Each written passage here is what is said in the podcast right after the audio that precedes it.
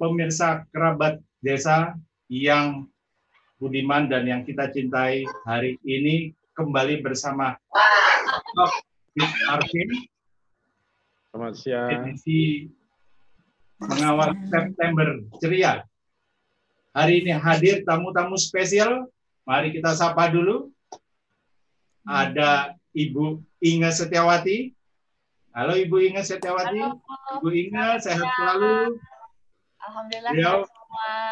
Alhamdulillah beliau adalah eksekutif vice president dari Bank Sentral Asia. Kemudian ada Ibu Umi Karomah Yaumidin, Halo. jauh dari uh, Canberra. Ya. Beliau adalah peneliti senior dari LIPI, khususnya membidangi desa dan CSR. Sehat-sehat selalu, Ibu. Allah.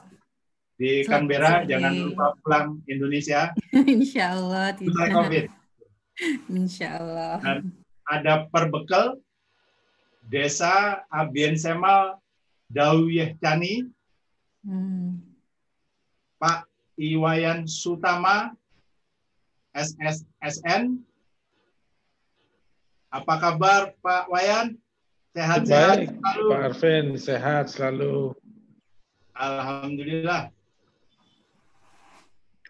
Dan nah ini hadir Pak Zinaldi Gosana SGB, mungkin SGB-nya saya susah nyebutnya karena dalam bahasa Jerman. Beliau adalah Chairman Bali Kopta atau disingkat dengan Community Based Tourism Association. Juga beliau seorang praktisi perhotelan dan konsultan kepariwisataan berbasis masyarakat. Kita sapa rekan kita yang paling senior hari ini, Pak Jinaldi. Apa kabar? Sehat-sehat selalu. Terima kasih Pak. Puji Tuhan baik, Alhamdulillah. Alhamdulillah. Dan ada satu narsum akan menyusul. Nanti kita akan sapa. Kita akan sapa juga. Baik, para pemirsa kerabat desa. Assalamualaikum warahmatullahi wabarakatuh. Om Swastiastu. Salam. Salam sejahtera, namo buddhaya. Swastiastu. Hari ini di 1 September kita akan memiliki topik spesial tantangan desa wisata di era baru dan CSR membangun desa. Nah, hari ini kita sudah kehadiran eh sudah hadir rekan-rekan kita baik profesional di bidangnya, praktisi maupun ujung tombaknya. Pelaksana di lapangan. Kita sapa terlebih dahulu Ibu Inge. Apa kabar Ibu Inge?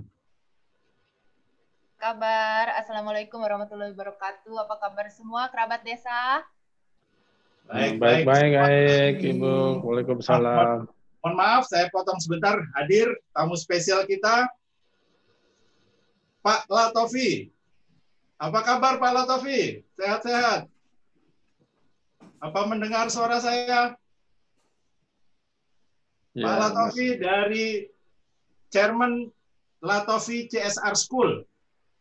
Beliau juga seorang founder founder dari CSR Nusantara Awards dan juga pendiri Komisi CSR Nasional dan banyak sekali membidangi pengembangan CSR di desa dan menulis buku-buku CSR. Selamat siang Pak Latofi. Mohon maaf, mic-nya. Ya. Ibu Inga, apa kabar? Kembali ke Ibu Inga dulu. Ya, Ibu Inga. Ya, Ya, apa kabar? ya baik-baik. Seperti kita ketahui bahwa BCA adalah bank yang sangat uh, besar dan sudah lama sekali di uh, bumi Nusantara. Ya. Sebetulnya Ibu kan membidangi uh, CSR sebagai Executive Vice President CSR. Artinya kita melihat bahwa BCA sangat serius dalam hal pengembangan CSR, Corporate Social Responsibility. Sampai dituju Ibu menjadi seorang eksekutif vice president khusus membidangi CSR. Mengapa kok CSR itu sangat penting bagi BCA? Kira-kira mengapa Ibu? Bisa mungkin dijelaskan singkat dahulu? Ya, jadi eh, BCA ini orang sudah tahu kiprahnya adalah di dunia perbankan. Namun demikian kami sebagai eh, korporasi juga mempunyai satu kewajiban pada masyarakat. Masyarakatlah yang membuat kami bisa seperti sekarang ini. Nah, karena itulah kami kemudian berpikir apa yang bisa kami berikan untuk masyarakat. Kalaupun tidak bisa seluruh masyarakat, tapi kami berupaya untuk bisa uh, membagikan value-value positif ya dalam hal berbagai uh, mungkin dalam hal CSR ini kita bisa melakukan pendidikan, kemudian juga kita bisa berbagi untuk empati, kemudian juga bisa membangun apa pun yang bisa kami kerjakan. Jadi pada prinsipnya Eh, kami harus memperhatikan seluruh stakeholders kami yang bukan hanya sekedar nasabah tapi juga masyarakat yang ada di Indonesia ini khususnya. Oke. Okay. Jadi CSR ini bukan hanya untuk membentuk opini yang positif Ibu ya. Jadi betul-betul untuk memberikan dampak kepada masyarakat sebagai rasa tanggung jawab BCA. Tanggung jawab BCA. Ya, yang kita sudah... berada sekarang ini karena memang ada di sini di Indonesia karena masyarakat juga. Nah, apa yang bisa kita berikan? Okay. Kalau tadi Pak Arvin bilang uh, sekedar untuk misalnya uh, image positif atau citra positif, saya pikir itu justru adalah hasil dari apa yang telah dilakukan okay. oleh BCA CSR. Jadi jangan kita membalik nih. Saya mau bentuk dulu citra positif, ah saya lakukan ini ini ini untuk CSR-nya. Enggak, justru apa dulu yang ingin kita lakukan untuk masyarakat yang betul-betul kita uh, rencanakan dengan baik. Kita buat programnya yang memang kita lihat bahwa inilah yang paling memungkinkan, yang paling bisa kita kerjakan untuk masyarakat. Nah, nanti akhirnya dengan sendirinya dari situ akan muncul muncul citra positif tadi. Oke. Gitu. Luar biasa. Ibu sudah berapa lama di posisi uh, Executive Vice President CSR? Kalau di posisi ini sekitar lima tahun. Wah, luar biasa. Jadi Ibu sangat mendalami bidang CSR pastinya. Uh, udah jatuh bangun, Pak. Jatuh banyak. Di samping okay, juga ada okay. Nah, tadi uh, sempat bicara apa gagalnya banyak. Jadi kita melihat ada posisi khusus untuk uh, eh, CSR yang sangat tinggi di BCA. Artinya kita bicara kinerja corporate, Ibu ya apakah ya. uh, bentuk uh, untuk mengukur atau alat ukur keberhasilan CSR sendiri uh, bagi BCA? Apakah ada alat ukur uh, keberhasilan CSR kira-kira? Uh, jadi begini, uh, kami sendiri di CSR mempunyai target-target. Jadi setiap tahun uh, sebelum oh. tahun yang baru kita sudah membuat target. Apa sih yang ingin kita capai untuk kegiatan-kegiatan CSR kita? Lalu selain itu, kita juga akan minta melakukan pengukuran dari pihak ketiga. Okay. Kemudian eh, kami juga ada lakukan beberapa survei di luar pengukuran-pengukuran yang dilakukan itu. Oke. Okay. Ibu ada yang dipresentasikan kira-kira sebelum ya, kita boleh kalau, santai ini? Kalau memang bisa kita share, boleh saya presentasikan. Ya, silakan. Sudah kita hostkan oleh ya kita penasaran, kerabat desa penasaran dengan presentasi Ibu. Silakan, Ibu Inga. Ya, baik. Saya share ya materinya. Udah terlihat materinya? Wah, kelihatan, Ibu. So fotogenik, Ibu. Aduh, ini yang pinter fotografernya kelihatannya. Oh. Iya. ya, jadi eh, saya sebagai Executive Vice President di BCA itu sudah eh, hampir tadi ya eh, sekitar hampir lima tahun ya. Dan kemudian kalau dilihat latar belakang perbankan ini ya jauh, jauh sih sebetulnya ya. Hmm. Nah, ya jadi jangan dilihat latar belakangnya karena latar belakangnya kok di ITB, tapi sudah menjadi arsitektur, udah masuk juga perbankan dan bahkan dicemplungin sekarang di dunia CSR ya, lain ya, sekali kan, sudah jauh sekali. Tapi dengan berbagai pengalaman yang saya miliki, baik itu di cabang maupun juga di dunia pendidikan, justru itu memperkaya supaya saya dan tim juga bisa melakukan kegiatan CSR dengan sebaik-baiknya. Kita masuk sekarang untuk apa sih yang akan diomongin nih Bu Inga, apa sih yang mau diomongin? Nah, kita lihat ya.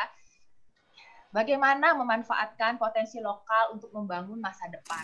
Ya, jadi eh, tadi di, dibicarakan bahwa eh BCA itu ada kiprah juga ya di desa. Seperti tadi kita ngobrol sebentar, ya memang ada. Lalu eh, apa sih yang mendasari juga BCA ini kok masuk ke dunia, eh, ke desa, ke komunitas, lalu ke masyarakat? Yang melatar belakangi adalah satu pemikiran bahwa CSR ini penting. Keberadaan kita di dunia ini memang penting ya. Jadi kita lihat yang namanya pembangunan yang dilakukan oleh pemerintah saat ini dan apa yang bisa dilakukan oleh korporasi dalam hal ini melalui CSR untuk turut membangun juga. Kita sekarang hidup di dunia, mau itu mau Jawa, mau Sunda, mau Bali, mau Amerika, mau Cina, kita hidup di dunia yang sama, di bumi, ya, di bumi yang sama. Nah, di bumi ini kita punya peran juga. Semua punya tanggung jawab, punya kewajiban, punya juga hak, ya. Jadi itulah kewajiban kita juga untuk bisa supaya bumi kita ini tetap bisa langgeng, tetap bisa lestari di sini.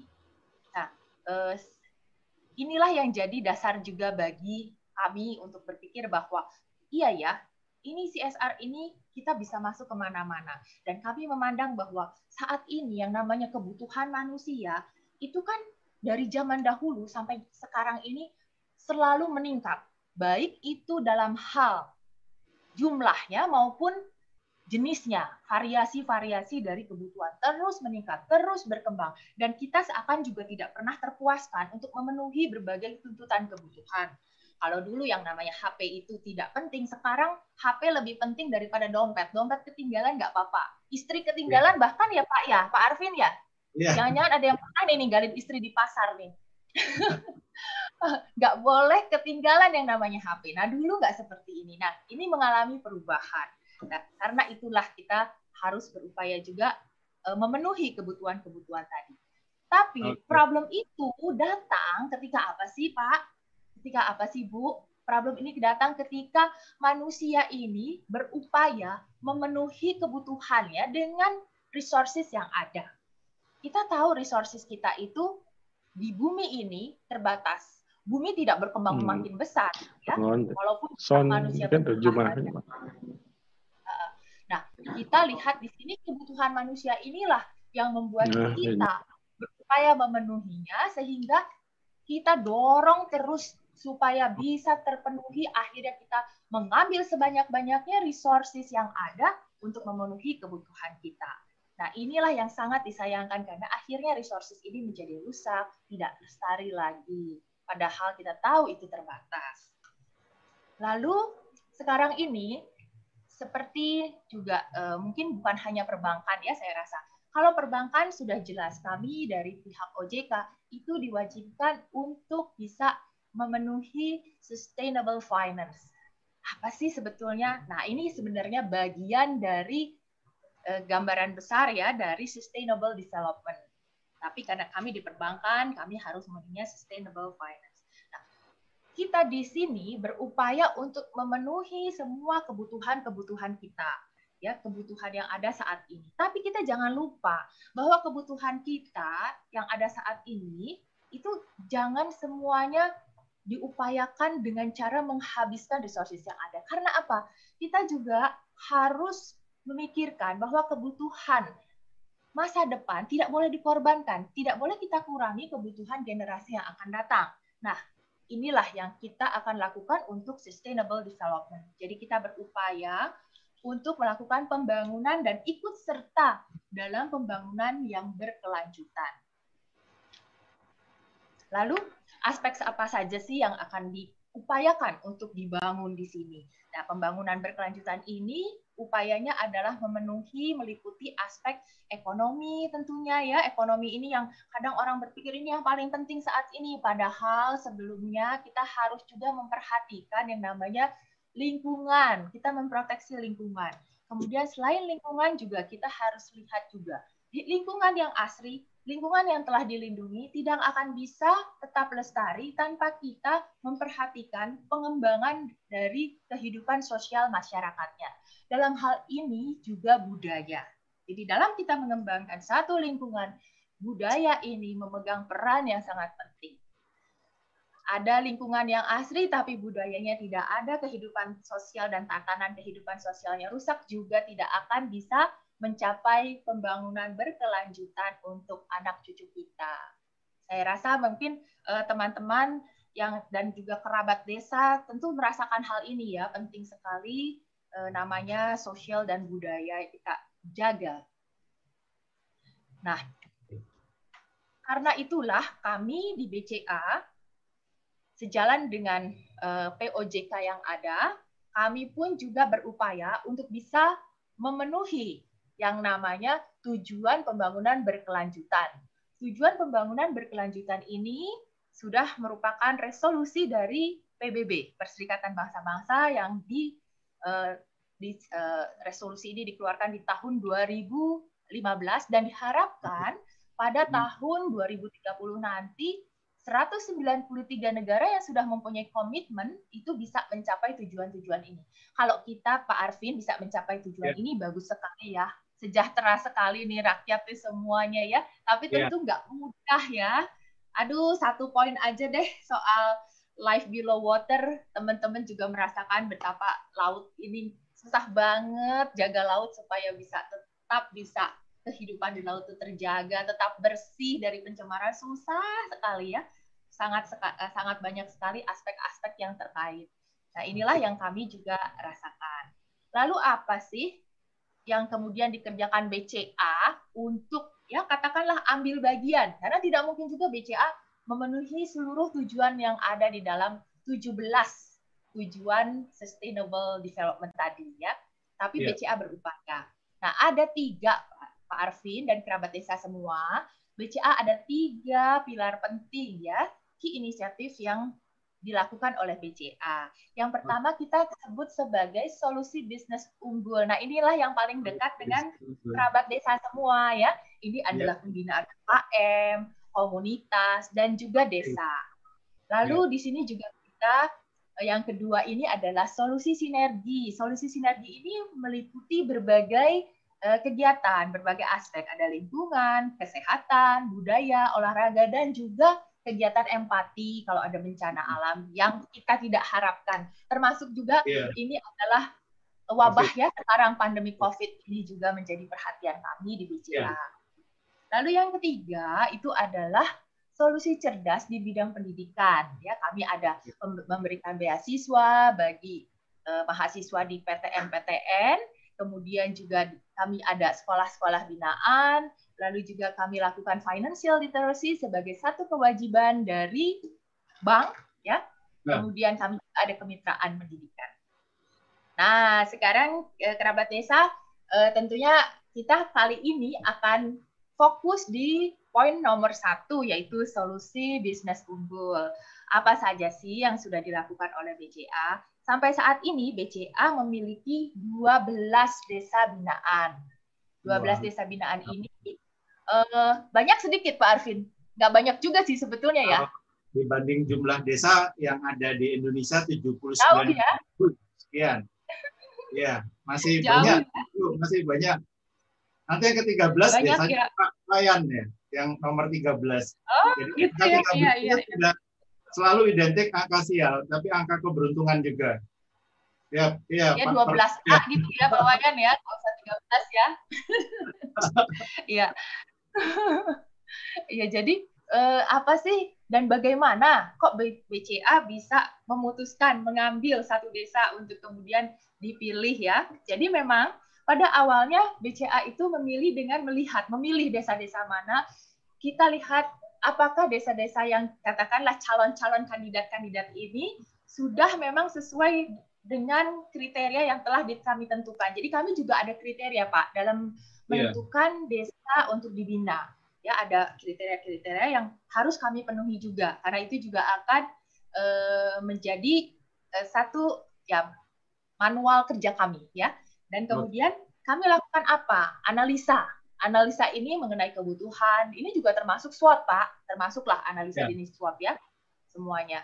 Kemudian setelah kami analisa kebutuhannya dan kemudian kami memutuskan bahwa oh desa ini bisa kami akan lakukan untuk uh, jadi desa binaan kami, maka kami harus membuat rencana-rencana ke depannya.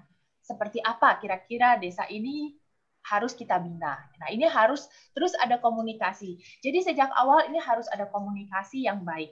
Nah, komunikasi ini tidak terbatas hanya pada pemerintah daerahnya, karena nggak akan jalan kalau seperti itu. Jadi komunikasi ini harus dibentuk dari mulai yang ter, lapisan yang paling dasar dari masyarakat. Dari mulai masyarakat kita komunikasi dengan mereka. Dari masyarakat kemudian tokoh-tokoh masyarakat setempat. Lalu iya. juga yeah. memang harus dengan pemerintah daerahnya. Ini tiga komponen ini harus betul-betul bisa menyatu apabila memang kita ingin bisa berhasil. Salah satu saja tidak eh, apa kurang baik ya kurang mendukung tidak akan bisa. Jadi ini harus tiga-tiganya ini semua saling mendukung. Nah, setelah itu dengan komunikasi yang baik kita sudah putuskan, kita buat rencana seperti apa desa yang kita uh, kita akan bina, lalu bentuk kepengurusan. Kepengurusan yang khusus untuk bekerja sama dengan CSR BCA di bawah payung Bakti BCA. Ya, kepengurusan ini harus benar-benar jelas dan juga harus diterima oleh masyarakat juga oleh tokoh-tokoh masyarakat. Jadi jangan sampai, ih ini bikin apa nih kepengurusan tandingan. Duh, misalnya ya Pak, kalau di Bali kan tokoh-tokoh ya. adat itu memegang peran ya. Gak boleh kita juga menyinggung nih, menyinggung. Uh, perasaan dari tokoh-tokoh masyarakat setempat. Karena ini harus bisa betul-betul harmonis hubungannya. Ini yang nggak gampang ya Pak Arvin ya, kita maksudnya yeah. ini membutuhkan juga satu kesabaran. Kemudian, lalu kita rumuskan visi, misi, target apa. Nah, ini dengan tim tadi yang sudah dibentuk pengurus tadi, kita harus rumuskan apa yang akan dicapai. Lalu kita kembangkan kapasitas sumber daya manusia. Kenapa ini penting? Bagi BCA, dari satu korporasi itu yang terpenting adalah sumber daya manusia. Dan kami melihat bukan hanya korporasi saja yang penting membina sumber daya manusia, tapi juga di desa, di komunitas. Sumber daya manusia adalah hal yang terpenting.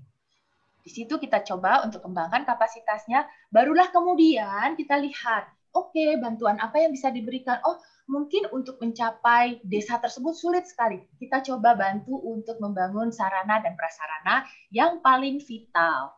Tapi di sini kami akan minta keterlibatan dari seluruh warga masyarakat di desa itu juga pemerintah daerah dan juga tokoh-tokoh masyarakatnya. Karena apa? Eh, yang kami berikan ini harus juga meras dirasakan sebagai milik bersama. Jadi bukan sekedar kami berikan secara gratis, tidak. Tapi kami biasanya akan minta supaya kita bekerja sama dalam membangun, katakan membangun jalan ya. Apa yang bisa desa berikan, dana desa. Kemudian tenaganya dari masyarakat. Sehingga ini akan menjadi milik bersama. Jadi ada sense of belonging di sini. Okay. Lalu kita uji layanan, Pak. Uji layanan seperti apa sih yang sudah kita lakukan? Ini sudah bagus atau tidak? Kita biasanya ini uji layanan dengan membuka soft launch ya untuk desa yeah. ini. Kalau desa ini adalah desa wisata, kita buka. Oke, silahkan diundang tamu-tamu untuk menikmati uh, atraksi wisata di desa tersebut ya. Iya. Kemudian dinilai seperti apa. Nah, setelah itu akan dilakukan pengukuran dampaknya. Nah, tadi saya sudah katakan di sini yang terpenting adalah pengembangan kapasitas sumber daya manusianya. Ya, kita lihat seperti apa BCA melakukan pengembangan kapasitas sumber daya manusia. Nah, eh, yang pertama dilakukan oleh BCA adalah analisa kebutuhan. Ya, misalnya kita masuk di satu desa. Desa ini dengan segala kekayaan alam yang luar biasa. Tapi mungkin sumber daya manusianya di sana sangat minim dalam arti dalam arti wawasannya untuk pelayanan seperti apa, kesehatan, kebersihan itu masih sangat minim, ya. Nah, itu kita analisa dulu. Setelah kita analisa apa yang dibutuhkan di desa itu pelatihannya, lalu kita susun rencana pelatihannya. Rencana pelatihan untuk setiap desa itu berbeda. Jadi, setiap desa memiliki rencana pelatihan yang spesifik dan unik untuk desa tersebut. Waktu saya uh, masuk ke Bali, kami mengadakan pelatihan khusus untuk desa di Bali. Beda sekali dengan di Sumatera. Ya, yeah. di ya. Sumatera Barat. Kami ada desa juga di Sumatera Barat, yaitu uh, dua desa, Siloke dan Sijunjung. Nah, di Bali yaitu desa Pucak Tinggal. Itu sangat yeah. berbeda. Ya, kemudian barulah disusun materi dan pelatihan kemudian dilakukan. Pelatihan dilakukan lalu dilakukan lagi di situ kok kita minta komitmen dari mereka yang ikut di pelatihan yaitu masyarakat yang atau warga yang terlibat di pelatihan itu dan nantinya akan turun untuk mengelola desa tadi ya. Nah, pelatihan ini disertai dengan pendampingan pada saat implementasi. Mereka ya. kita minta komitmennya.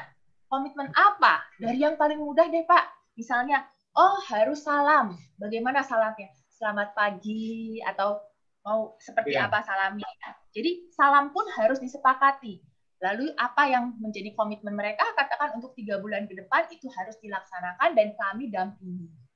Selama pendampingan itu kami monitoring, kemudian kami lakukan evaluasi. Apabila evaluasinya lulus, baru kita akan masuk ke step berikutnya. Tapi kalau dirasa, wah masih kurang, balik lagi Pak. Ini ada panah ya di sini ya balik lagi Pak ke pelatihan lagi masuk lagi. Jadi okay. kalau desa-desa yang mau dibina BCA itu sudah dari awal kita mintakan kesediaan dan komitmennya untuk mau belajar Pak.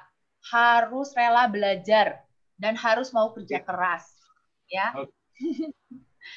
Jadi eh, rewel deh Pak BCA. Ini betul-betul kita karena ingin yang bisa merasakan itu masyarakat, bukan BCA. BCA sih aduh di belakang layar saja lah Pak ini yang yeah. betul-betul berperan adalah masyarakat.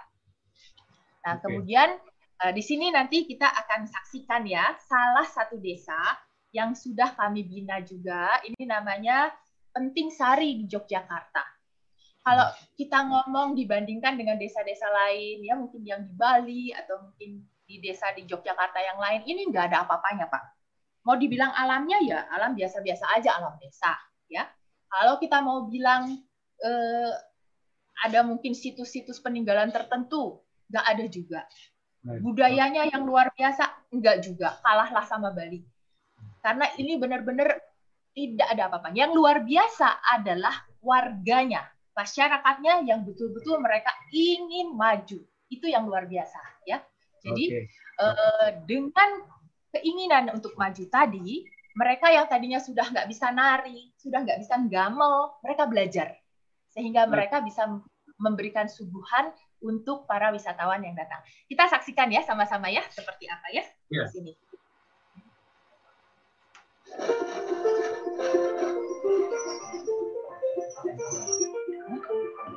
Oh, iya,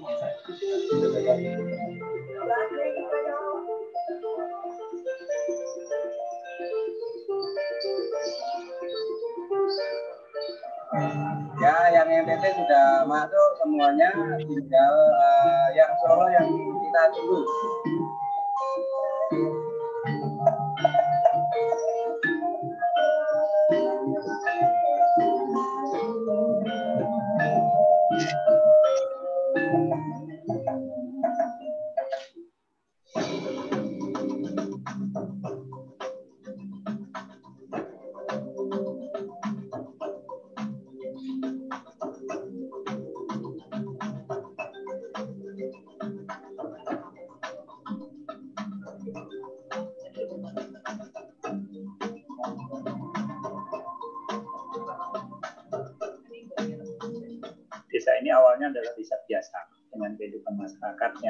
sangat sederhana.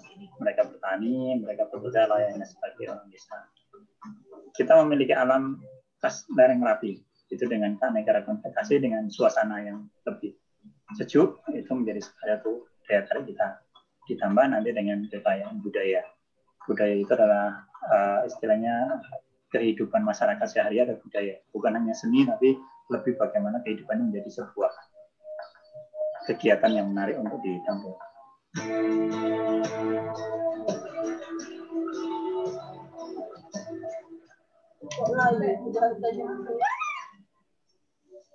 Bagaimana orang bercocok tanam itu ditampilkan dan itu dilakukan oleh wisatawan atau dinikmati oleh wisatawan menjadi menarik sekali dan yang memberikan pembelajaran petani sendiri itu itu menarik. Di tahun 2015 kemarin dalam 8 bulan terakhir kami punya penghasilan lebih dari 1,8 miliar angka yang luar biasa untuk satu desa. Uang datang sini dan uang itu berputar di sini. 90% lebih uang itu akan berputar di masyarakat. Ya, ini tadi sedikit tentang ini ya eh, penting sari. Jadi tadi ya. itu adalah tokohnya Pak Doto. Jadi memang eh, begitu kita masuk ke satu eh, desa atau komunitas, selain masyarakat memang perlu ada tokoh yang tokoh ini dalam artian sebagai local champion, sebagai motor yang bisa uh, menjadi juga penghubung antara BCA dengan masyarakat ya. Uh, yeah. Jadi bisa terus berkesinambungan. Nah inilah salah satu gambaran desa Penting Sari yang dibina BCA. Boleh dikelihatan kan bahwa biasa aja, apa sih yang luar biasanya? Tapi ya pelatihan-pelatihan yang dilakukan itu membuat mereka berani membuka homestay. Dan homestay mereka ini distandarisasi oleh BCA. Jadi homestay ada kelas A, kelas B, kelas C. Mereka baru bisa dapat sertifikat kelas A, B, dan C itu bila sudah melalui pelatihan dan sudah dimonitor bagaimana mereka di lapangan mengimplementasikan semua pelatihan-pelatihan tersebut. Nah, sertifikasi ini ditinjau juga, ya, ditinjau secara berkala. Dan pelatihannya pun diberikan juga pelatihan-pelatihan secara berkala. Karena kita tahu eh, namanya desa, namanya komunitas, itu akan mengalami perkembangan. Ada step-step atau tahapan-tahapan. Kalau tahapan awal nggak bisa melayani, diajari bagaimana pelayanan tahap berikutnya sudah pintar melayani, mereka mengembangkan untuk mendapatkan uh, income yang lebih besar. Setelah income didapat dan income-nya besar sekali, bingung juga. Nah, bisa juga nih akhirnya jadi apa namanya manajemen ini harus diatur lagi. Jadi bagaimana nih manajemen yeah. menghadapi krisis yang seperti ini? Okay. Ya, kemudian step itulah harus terus di uh, di apa ada setiap step itu ada pelatihan-pelatihan yang harus mereka ikuti untuk menghadapi berbagai krisis dan berbagai juga kondisi yang akan mereka uh, perlu pecahkan. Dan kami selalu membuka komunikasi dengan uh, warga untuk hal-hal seperti itu. Nah, selanjutnya ya. ada satu desa lagi yang akan kami berikan. Ini uh, berikan gambaran ya. Ini sangat berbeda dengan Penting Sari. Kalau tadi Penting Sari desa yang biasa saja. Nah, kalau kali ini adalah satu uh, binaan kami yaitu komunitas Arsel. Kami bilangnya ya komunitas Arsel ini ya. di uh, Bukit Peramun Belitung. Ini berbeda sekali. Ini adalah hutan lindung. Nah bagaimana hutan lindung ini bisa mendatangkan income? Kalau dulu orang pikir gimana hutan lindung bisa mendatangkan income? Nggak bisa ya. eh, ditebang nggak bisa pohonnya mau diapakan gitu ya tapi ternyata teman-teman kita dari Eh, Bukit Peramun ini berhasil membangun desanya dengan hutan lindungnya yang tetap terjaga, asri dan sangat indah dan juga mendapat berbagai penghargaan untuk kelestarian lingkungan. Nah, eh, kita akan lihat di sini apa yang mereka lakukan. Ini sangat berbeda. Teman-teman kita di sana itu adalah mereka bekas penambang. Kebayang ya, kerabat desa sekalian yang namanya bekas penambang kan orangnya kasar. Disuruh menerima wisatawan disuruh uh, melayani dengan uh, pelayanan yang baik, nah itu kan membutuhkan satu perjuangan sendiri. Tapi mereka berhasil dan okay. sangat bagus sekali hasilnya. Nah, kita lihat ya sama-sama ya seperti apa sih dan apa sih ide yang mereka uh, buat sehingga bisa mendatangkan income menghidupi keluarganya juga bahkan lebih baik daripada ketika jadi penambang. Kita lihat bersama.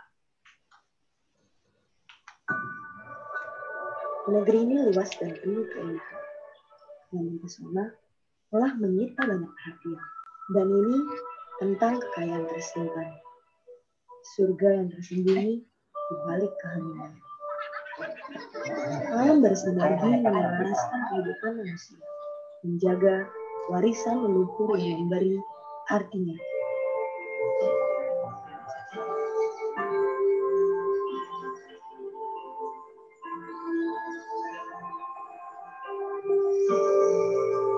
Perpaduan masa kini dan masa lalu membawa dimensi baru untuk menikmati semesta ini.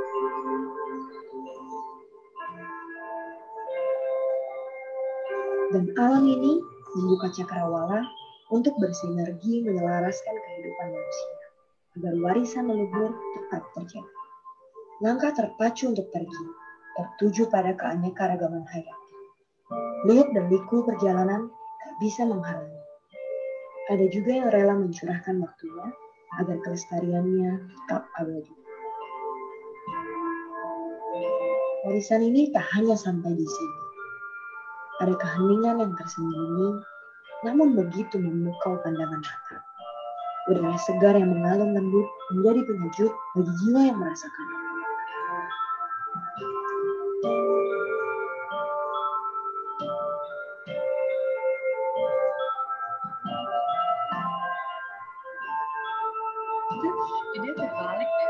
Ya. Hamparan bukit diiringi pepohonan menjulang mampu memanjakan penglihatan siapa saja yang menikmatinya. Surga ini bukan hanya menyimpan keindahan, ramahnya senyuman, hangat menelusup hingga kalbu, memberi energi kebahagiaan.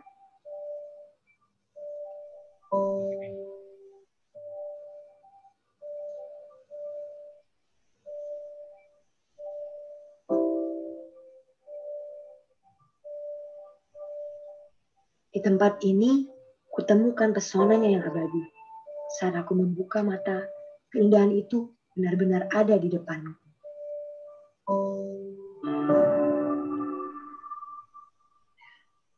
Oke, Ibu. Uh, sebelum dilanjut, saya ingin tanya dulu ini, Ibu. Ibu Inge. Ya, jadi saya melihat BCA ini Ya. untuk CSR-nya, Ibu, ya, saya mencatat ada beberapa area fokus. Nanti saya mau minta uh, pendapat dari uh, teman ahli yang datang hari ini. Uh, antara lain engagement untuk komunitas, ya saya lihat. Kemudian Ibu area fokusnya juga pengembangan SDM. Nah, yang menarik, yang lebih menarik untuk saya adalah fokus BCA di lingkungan, environment. Ya. Kalau saya lihat BCA ini kan lembaga perbankan, Ibu ya. Ya. Banyak mereka yang concern area fokus untuk lingkungan adalah perusahaan-perusahaan yang menjadikan uh, CSR itu bagian manajemen resiko perusahaannya terkait mungkin reputasi brandnya karena mungkin telah merusak lingkungan sebelumnya kemudian di cover up dengan uh, apa uh, lingkungan yang lebih baik ya sebagian manajemen resiko perusahaannya lah. Nah di sini cukup menarik. BCA ini kan lembaga perbankan tapi saya melihat area fokusnya salah satunya justru justru lingkungan. Apakah uh, memang uh, sejak dulu berfokus di lingkungan ya atau uh, ada alasan-alasan lainnya kira-kira itu nah, nanti saya ingin tanya ke teman-teman uh, ahli melihat melihat ini kegiatan yang sudah luar biasa dari desa yang diinkubasi oleh BCA ya dan juga nanti uh, bagaimana dengan ide ide salah satu desa yang tadi ibu bilang sustainability membutuhkan terus inovasi kan? Ya nanti kita akan lihat apakah inovasi Pak Wayan di desanya ini cukup menarik. Silakan ibu saya saya sangat curious soal lingkungan tadi. Ya mengapa BCA kok fokus di lingkungan? Padahal BCA adalah lembaga perbankan menjadikan lingkungan bagian manajemen risiko BCA sendiri. Silakan ibu. Ya jadi sebetulnya kalau tadi yang dilihat eh, memang adalah untuk desa binaan kami. Nah memang dalam membina desa binaan seperti tadi saya sampaikan, kita kalau mau membangun untuk sustainable development itu lingkungan itu penting. Jadi bukan hanya ekonomi. Jadi solusi bisnis unggul tadi kan pilarnya untuk desa ini masuk di solusi bisnis unggul. Memang namanya solusi bisnis unggul. Targetnya adalah meningkatkan kesejahteraan. Tapi kesejahteraan atau ekonomi ini bisa meningkat kalau lingkungan ini terjaga dan juga secara sosial budaya juga terjaga. Kalau tidak terjaga sosial budaya dan lingkungan, ini ekonomi nggak akan pernah bisa tercapai, tidak bisa maju. Seperti kita lihat tadi. Kalau khusus untuk perbankannya sendiri, di BCA sendiri, banknya, BCA ini banyak dosanya, Pak. BCA tuh pakai kertas banyak. Ya, Oh, gitu. pakai Iya, listrik, iya. pakai air, ya, AC. Iya, iya. Nah, itu dosanya banyak. Jadi dalam menghitung emisi karbon, kita hitung, waduh, luar biasa. Dan Uang itu yang kami sampai sekarang kita coba untuk menekan. Jadi kalau Ya. sekarang bisa dilihat Ya. penggunaan kertas ya, seperti di ATM kita kurang. Kalau nggak minta ya nggak di- dicetak kertasnya, gitu. Oke, oke. Ya, saya rasa kerabat desa uh, sudah mulai memahami. Nah, saya mau tanya tadi kedua desa itu apakah uh, kan Ibu fokus pengembangan SDM. Banyak perusahaan pengembangan CSR-nya adalah SDM sekitar. Sekitar pabriknya atau sekitar uh, company-nya lah. Nah, ini apakah di desa-desa itu ada kantor cabang BCA Ibu? Jadi salah satu kriteria kami dalam memilih desa adalah desa ini bisa dicapai dengan akses mobil, akses yang mudah, maksimal dua jam perjalanan dari cabang BCA terdekat. Oke. Seperti itu. Oh, oke.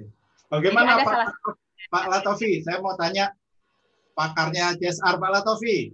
Pak Latofi ini founder CSR uh, Nusantara Award. Saya tidak tahu Pak BCA pernah menang. Ya, mungkin pernah. Bagaimana pendapat Pak Latofi terkait dua desa pengembangan Ibu Inge sebagai eksekutif vice president Bank Sentral Asia? Silakan Pak Latofi. Suaranya, suaranya uh, di unmute dulu. Mohon maaf suaranya Pak Latofi. Oke. Yes. Coba saya unmute dari sini ya.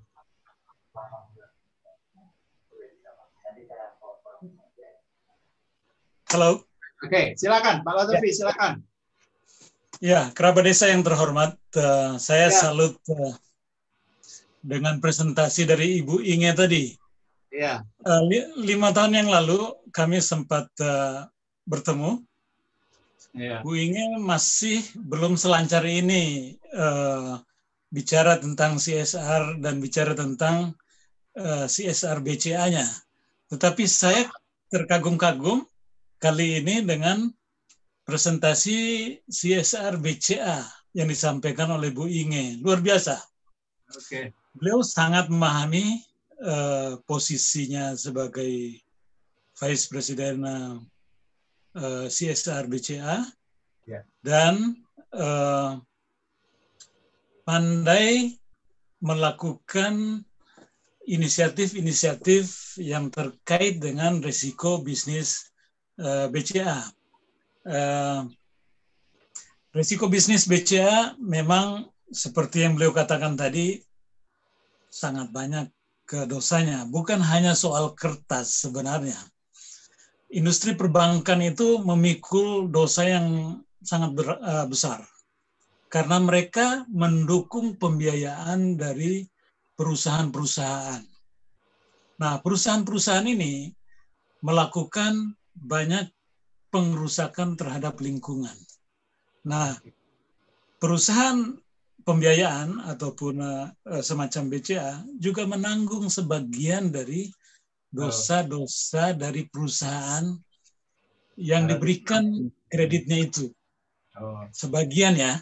Nah, jadi memang em, kalau BCA melakukan eh, pembinaan terhadap desa wisata, ini memang terkait dengan eh, banyak risiko bisnis yang eh, diakibatkan oleh perusahaan-perusahaan ataupun orang-orang yang diberikan kredit oleh BCA. Nah, bukan sesuatu yang eh, eh, tidak ada kaitannya. Itu semua ada kaitannya.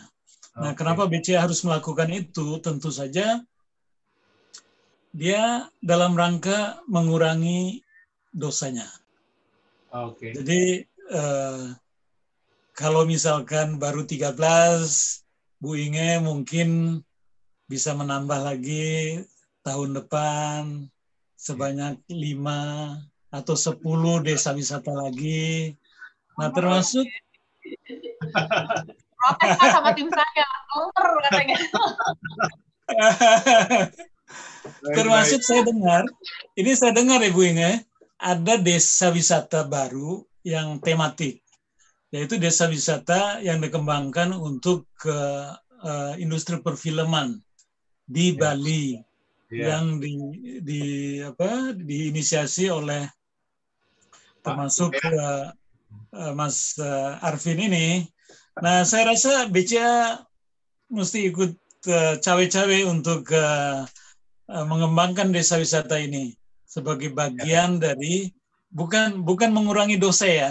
Kalau sekarang sebagai bagian dari bisnis BCA. Saat ini ketika uh, bisnis dilanda resesi, maka apa yang harus dilakukan perusahaan? Yaitu mengambil bisnis utamanya CSR. Hmm. Yang lain nggak ada lagi yang bisa dilakukan.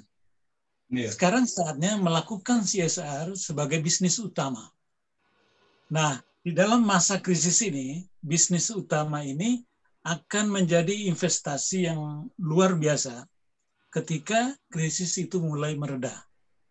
Okay. Ya, saya kira sih bukan hanya di di uh, desa wisata saja, tetapi uh, komunitas lain yang uh, ditingkatkan ekonominya atau lingkungan alam yang butuh uh, konservasi itu juga mesti didukung. Iya. Dan inilah yang mesti dilakukan oleh manajemen perusahaan semacam BCA misalkan untuk mengambil itu sebagai bisnis utamanya saat ini. Okay. Jadi uh, Bu Inge, salut buat Ibu. Uh, luar biasa BCA dan ya. Nah, ya. ini terima kasih Pak Latofi. Pak Latofi ini pakar, pakar CSR, ya. Juga sudah banyak uh, mengadakan award-award ya, award-award CSR dan buku-buku CSR saya baca-baca juga buku CSR, ada yang saya baca bahwa bagus sekali bahwa CSR itu adalah bagian DNA perusahaan, DNA Nah, tadi sekaligus saja karena Pak Latofi sudah memperkenalkan Pak Wayan, ya kita ke Pak Wayan dulu mengenai desa wisata film yang diinisiasi tahun akhir tahun 2018 ya. Dan kemudian banyak melakukan pilot permodelan uh, menjadi desa wisata film. Mungkin uh, bisa dibantu ininya apa uh, presentasinya dari TV Desa Pak Pak Suryo. Ya.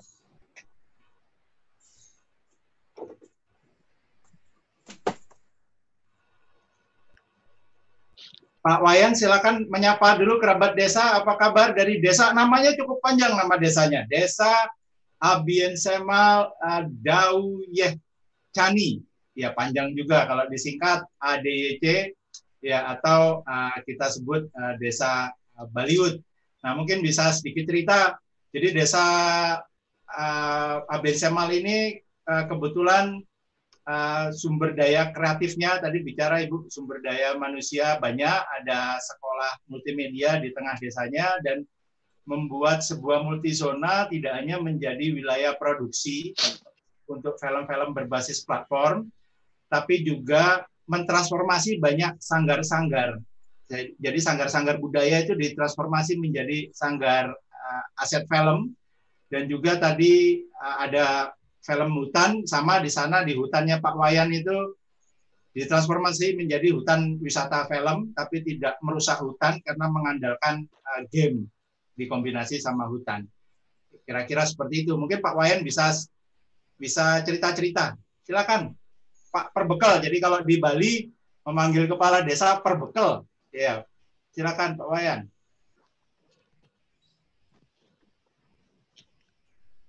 Ya, terima kasih Pak Arvin. Assalamualaikum warahmatullahi wabarakatuh. Om Swastiastu, salam sejahtera buat kita semua. Namo Buddhaya.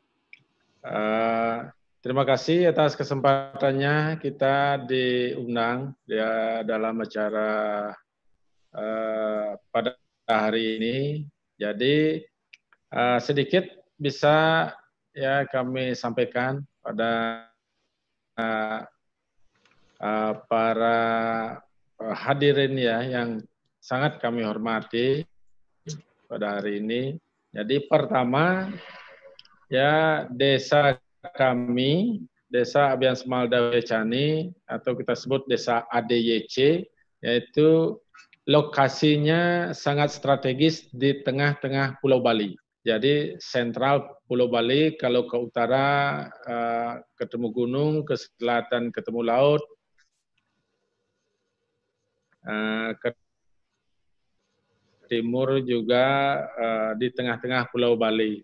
Jadi begitu kami ya dipercaya oleh masyarakat untuk duduk sebagai kepala desa pertama yang kami pikirkan adalah bagaimana mengelola desa sehingga menjadi desa yang uh, produktif, tidak konsumtif, uh, karena ketahanan ya masyarakat desa untuk maju dan mandiri ya kita harus lakukan sesuatu. Nah kebetulan kami sebelum uh, sebagai kepala desa aktif di dunia pariwisata.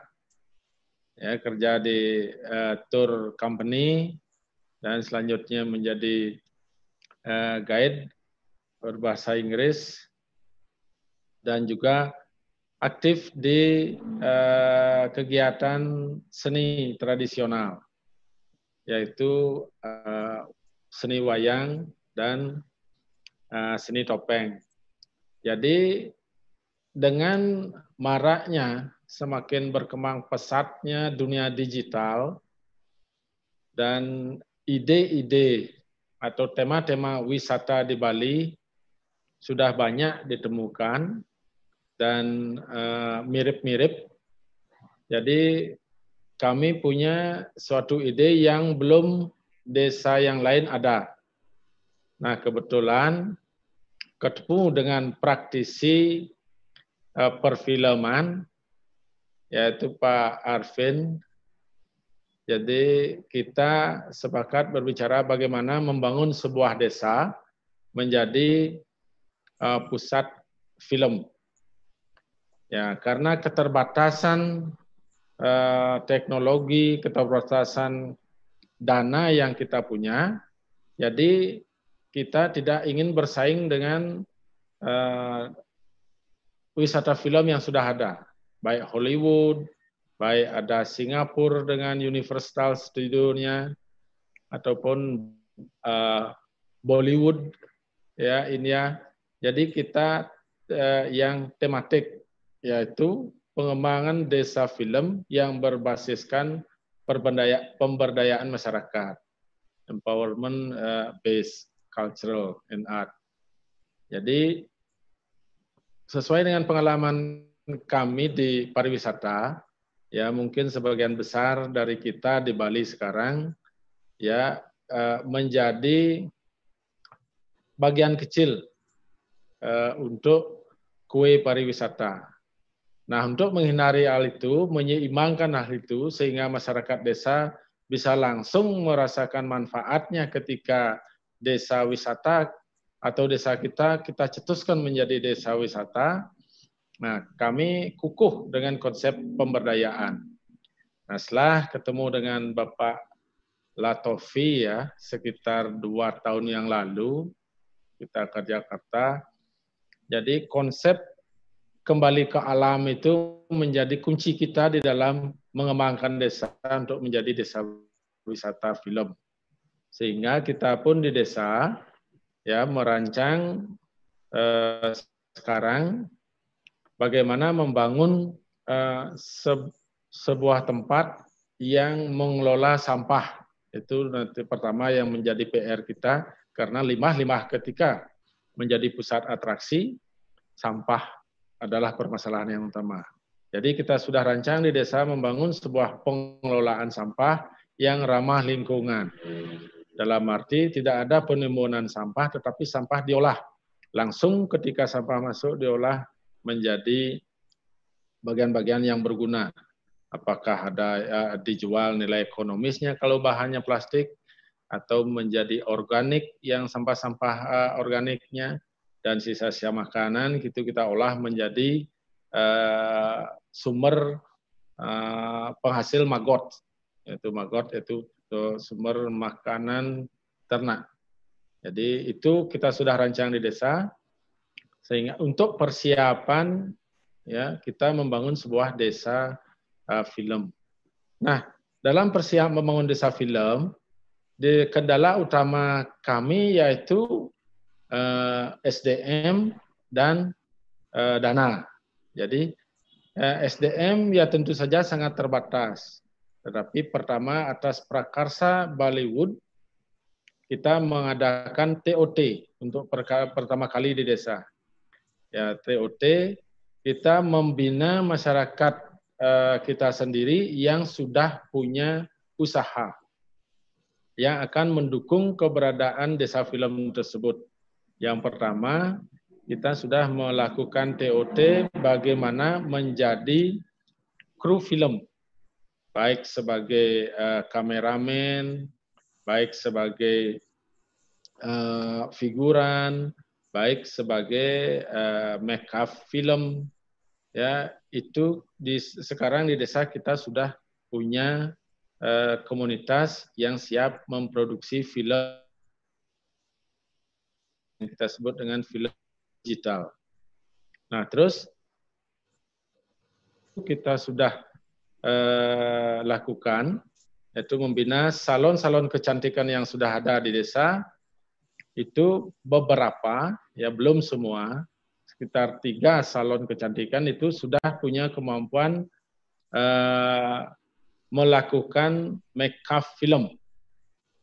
Jadi kalau Ibu Ingo, Pak Latofi datang ke Bali Woodland, desa kita, kalau ingin kelihatan uh, ada luka di muka atau mau jadi aliens, itu warga desa kita, tiga salon itu sudah siap memake up-nya ada oh, luka gores, ada luka, luka bakar itu sudah mereka sudah punya skill.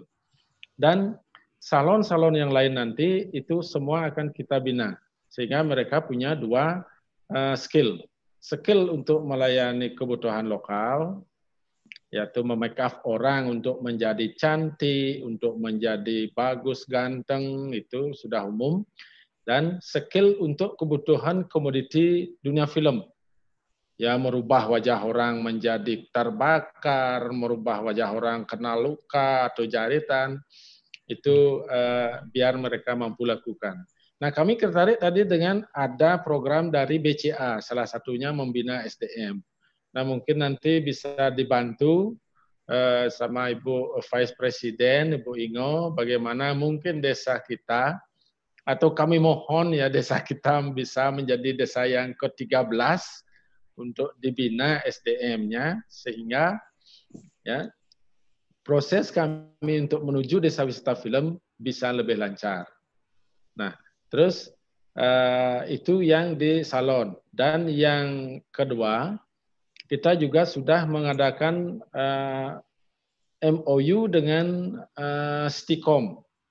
Ya, Stikom kebetulan di desa kita itu sedang atau sudah ada Stikom.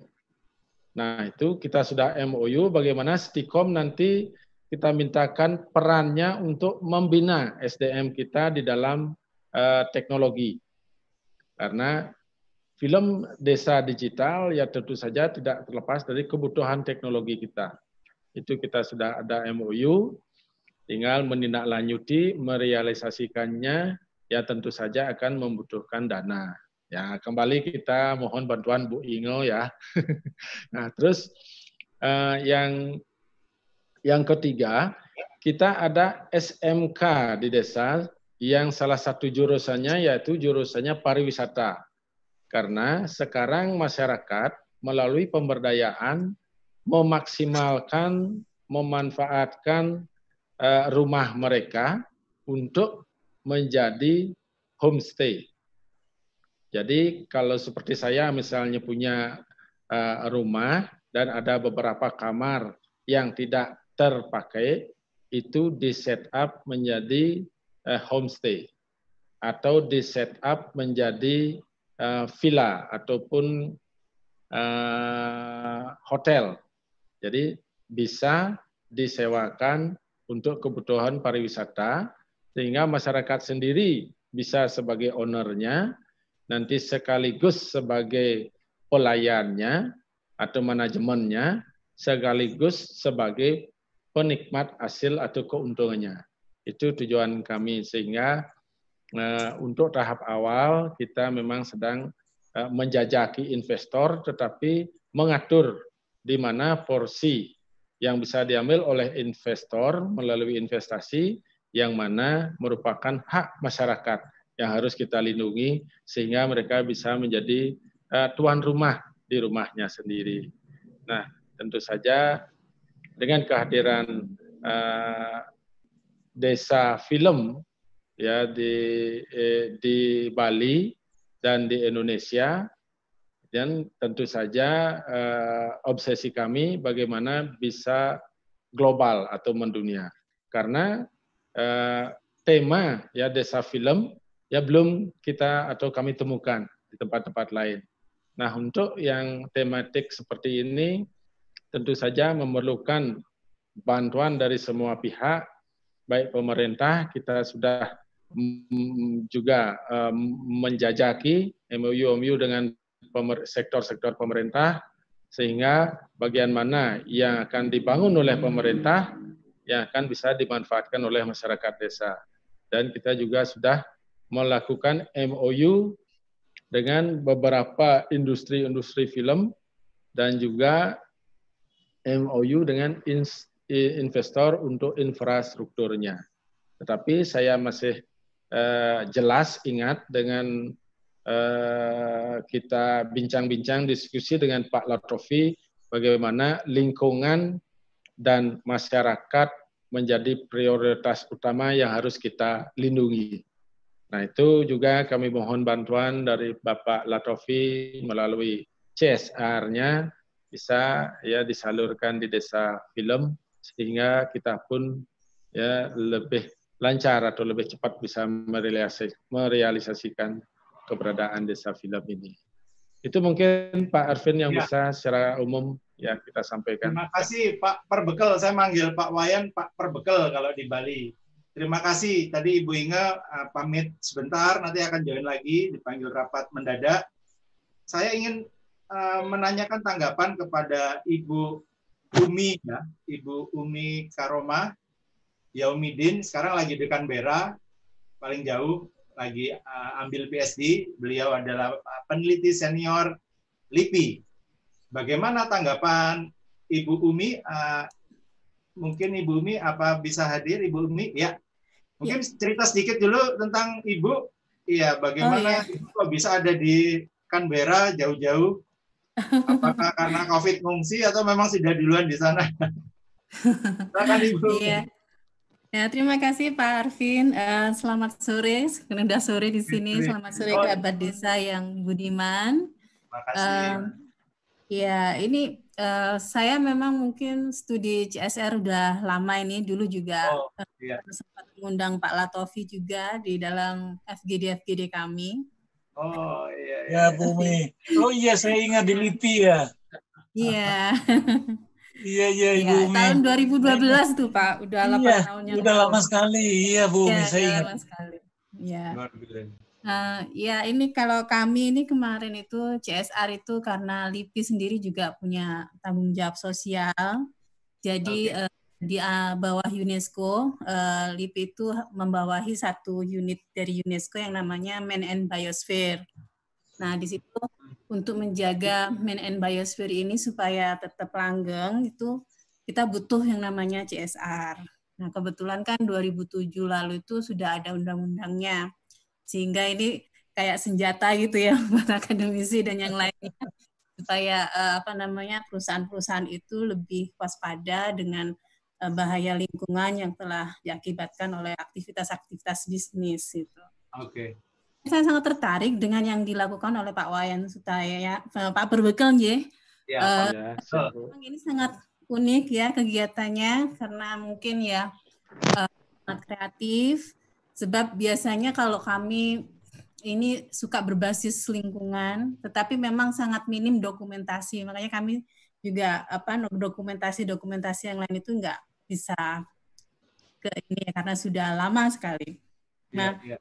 sementara kalau yang untuk film ini sangat menarik kalau misalkan itu ada kayak ini Pak, kan kan lagi ngetren yang ini ya apa eh, film-film pendek Indonesia yang penuh dengan pesan-pesan um, moral yang sangat bagus gitu kan.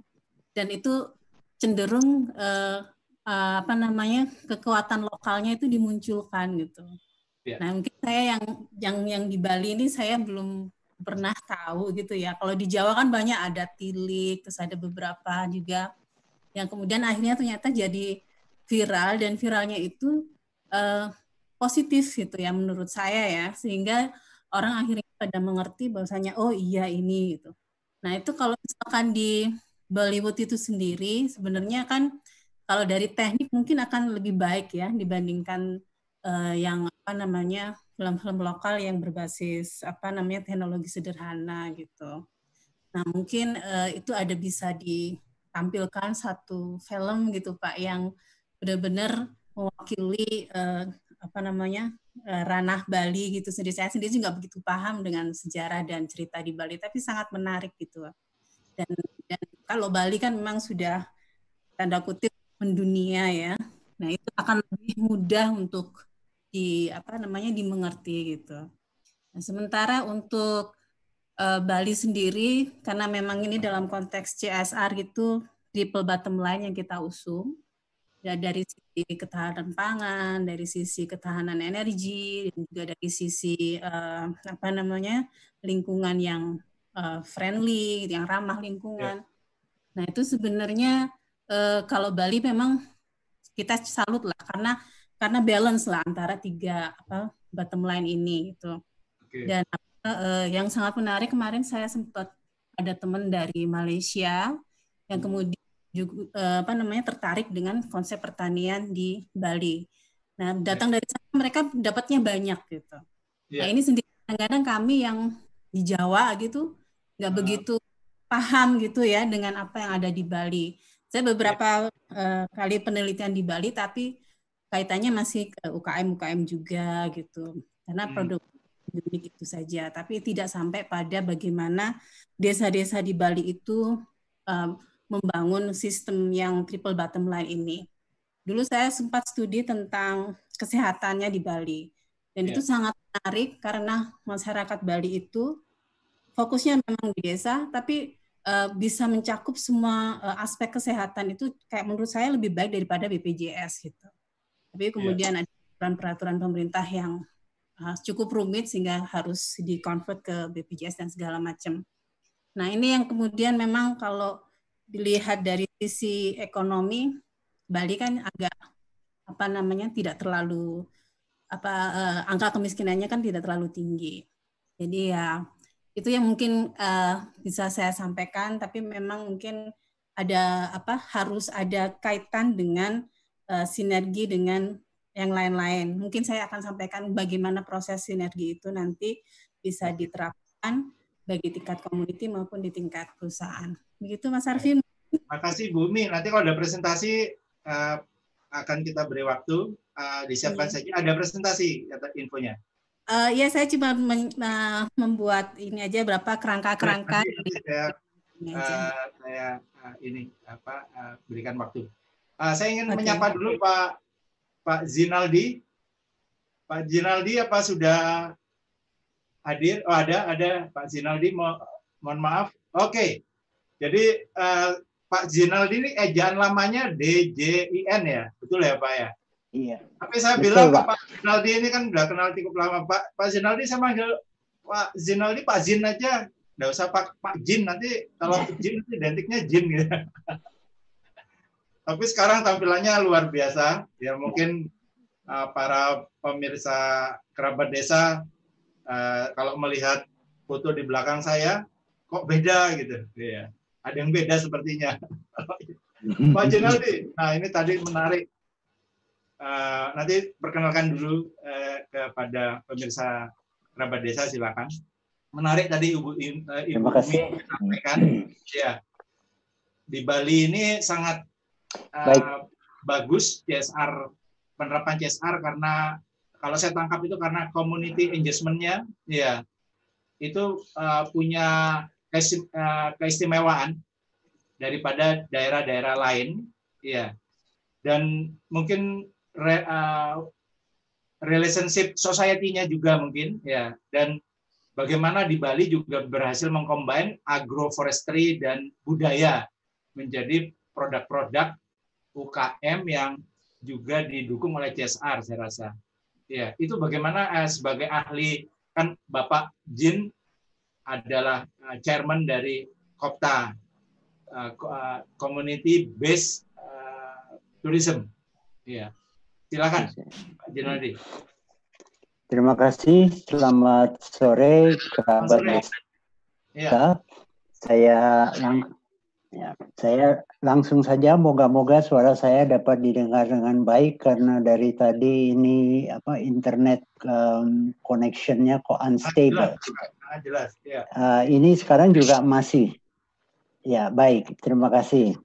Jadi saya perkenalkan sedikit, nama saya sebetulnya Jenaldi Gosana, orang panggil saya Pak Jin, kalau takut Pak Jin ya Pak Ji, tapi saya dipanggil Pak Zin oleh Pak Arvin. Oke okay juga ya. Uh, baik, um, saya veteran perhotelan. Saya berkecimpung di perhotelan pariwisata sejak tahun 75. Uh, ya. Saya beruntung um, waktu itu selalu mendapat beasiswa, jadi saya sekolah itu nggak pernah bayar. Uh, uh, tahun 73 saya pergi ke Jerman Barat, dulu masih Barat dan Timur. Lalu kira-kira sembilan setengah tahun, hampir 10 tahun saya di sana, kembali ke Indonesia. Uh, karena memenuhi kewajiban ya kita menerima beasiswa dan dan dan itu dikembalikan kepada negara. Karena bidang saya perhotelan, jadi saya bekerja kalau nggak hotel itu baru, hotel yang kira-kira perlu direvitalisasi. Saya singkat uh, cerita ya saya beruntung uh, bekerja di misalnya kayak Four Seasons itu di Jimbaran tahun 92 uh, eh, itu artificial sebuah desa di Bali ya. Um, hotelnya mewah di sana semalam dulu masih 325 dolar.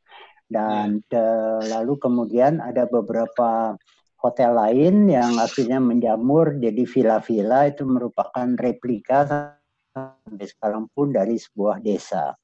Um, kembali lagi itu artificial.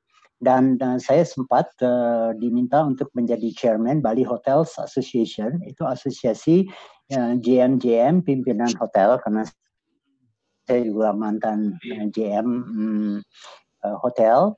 Uh, anggotanya di atas 80 yang terbesar di dunia. Lalu kemudian kami putuskan kalau tamu-tamu jauh-jauh dari luar negeri udah datang ke Bali, um, yeah. jangan saja disuguhin seperti di Hawaii. Uh, mereka mau melihat sesuatunya otentik, mereka ingin melihat sesuatunya original. Ayo kita ajak ke desa. Nah, tantangannya pada saat itu begitu dia masuk desa belum tentu seperti tadi ibu uh, katakan uh, orangnya nggak siap ya ada saja yang dia itu uh, mungkin petani atau abri. Jadi bagaimana uh, me, me, apa ya me, menyatakan hospitality-nya itu.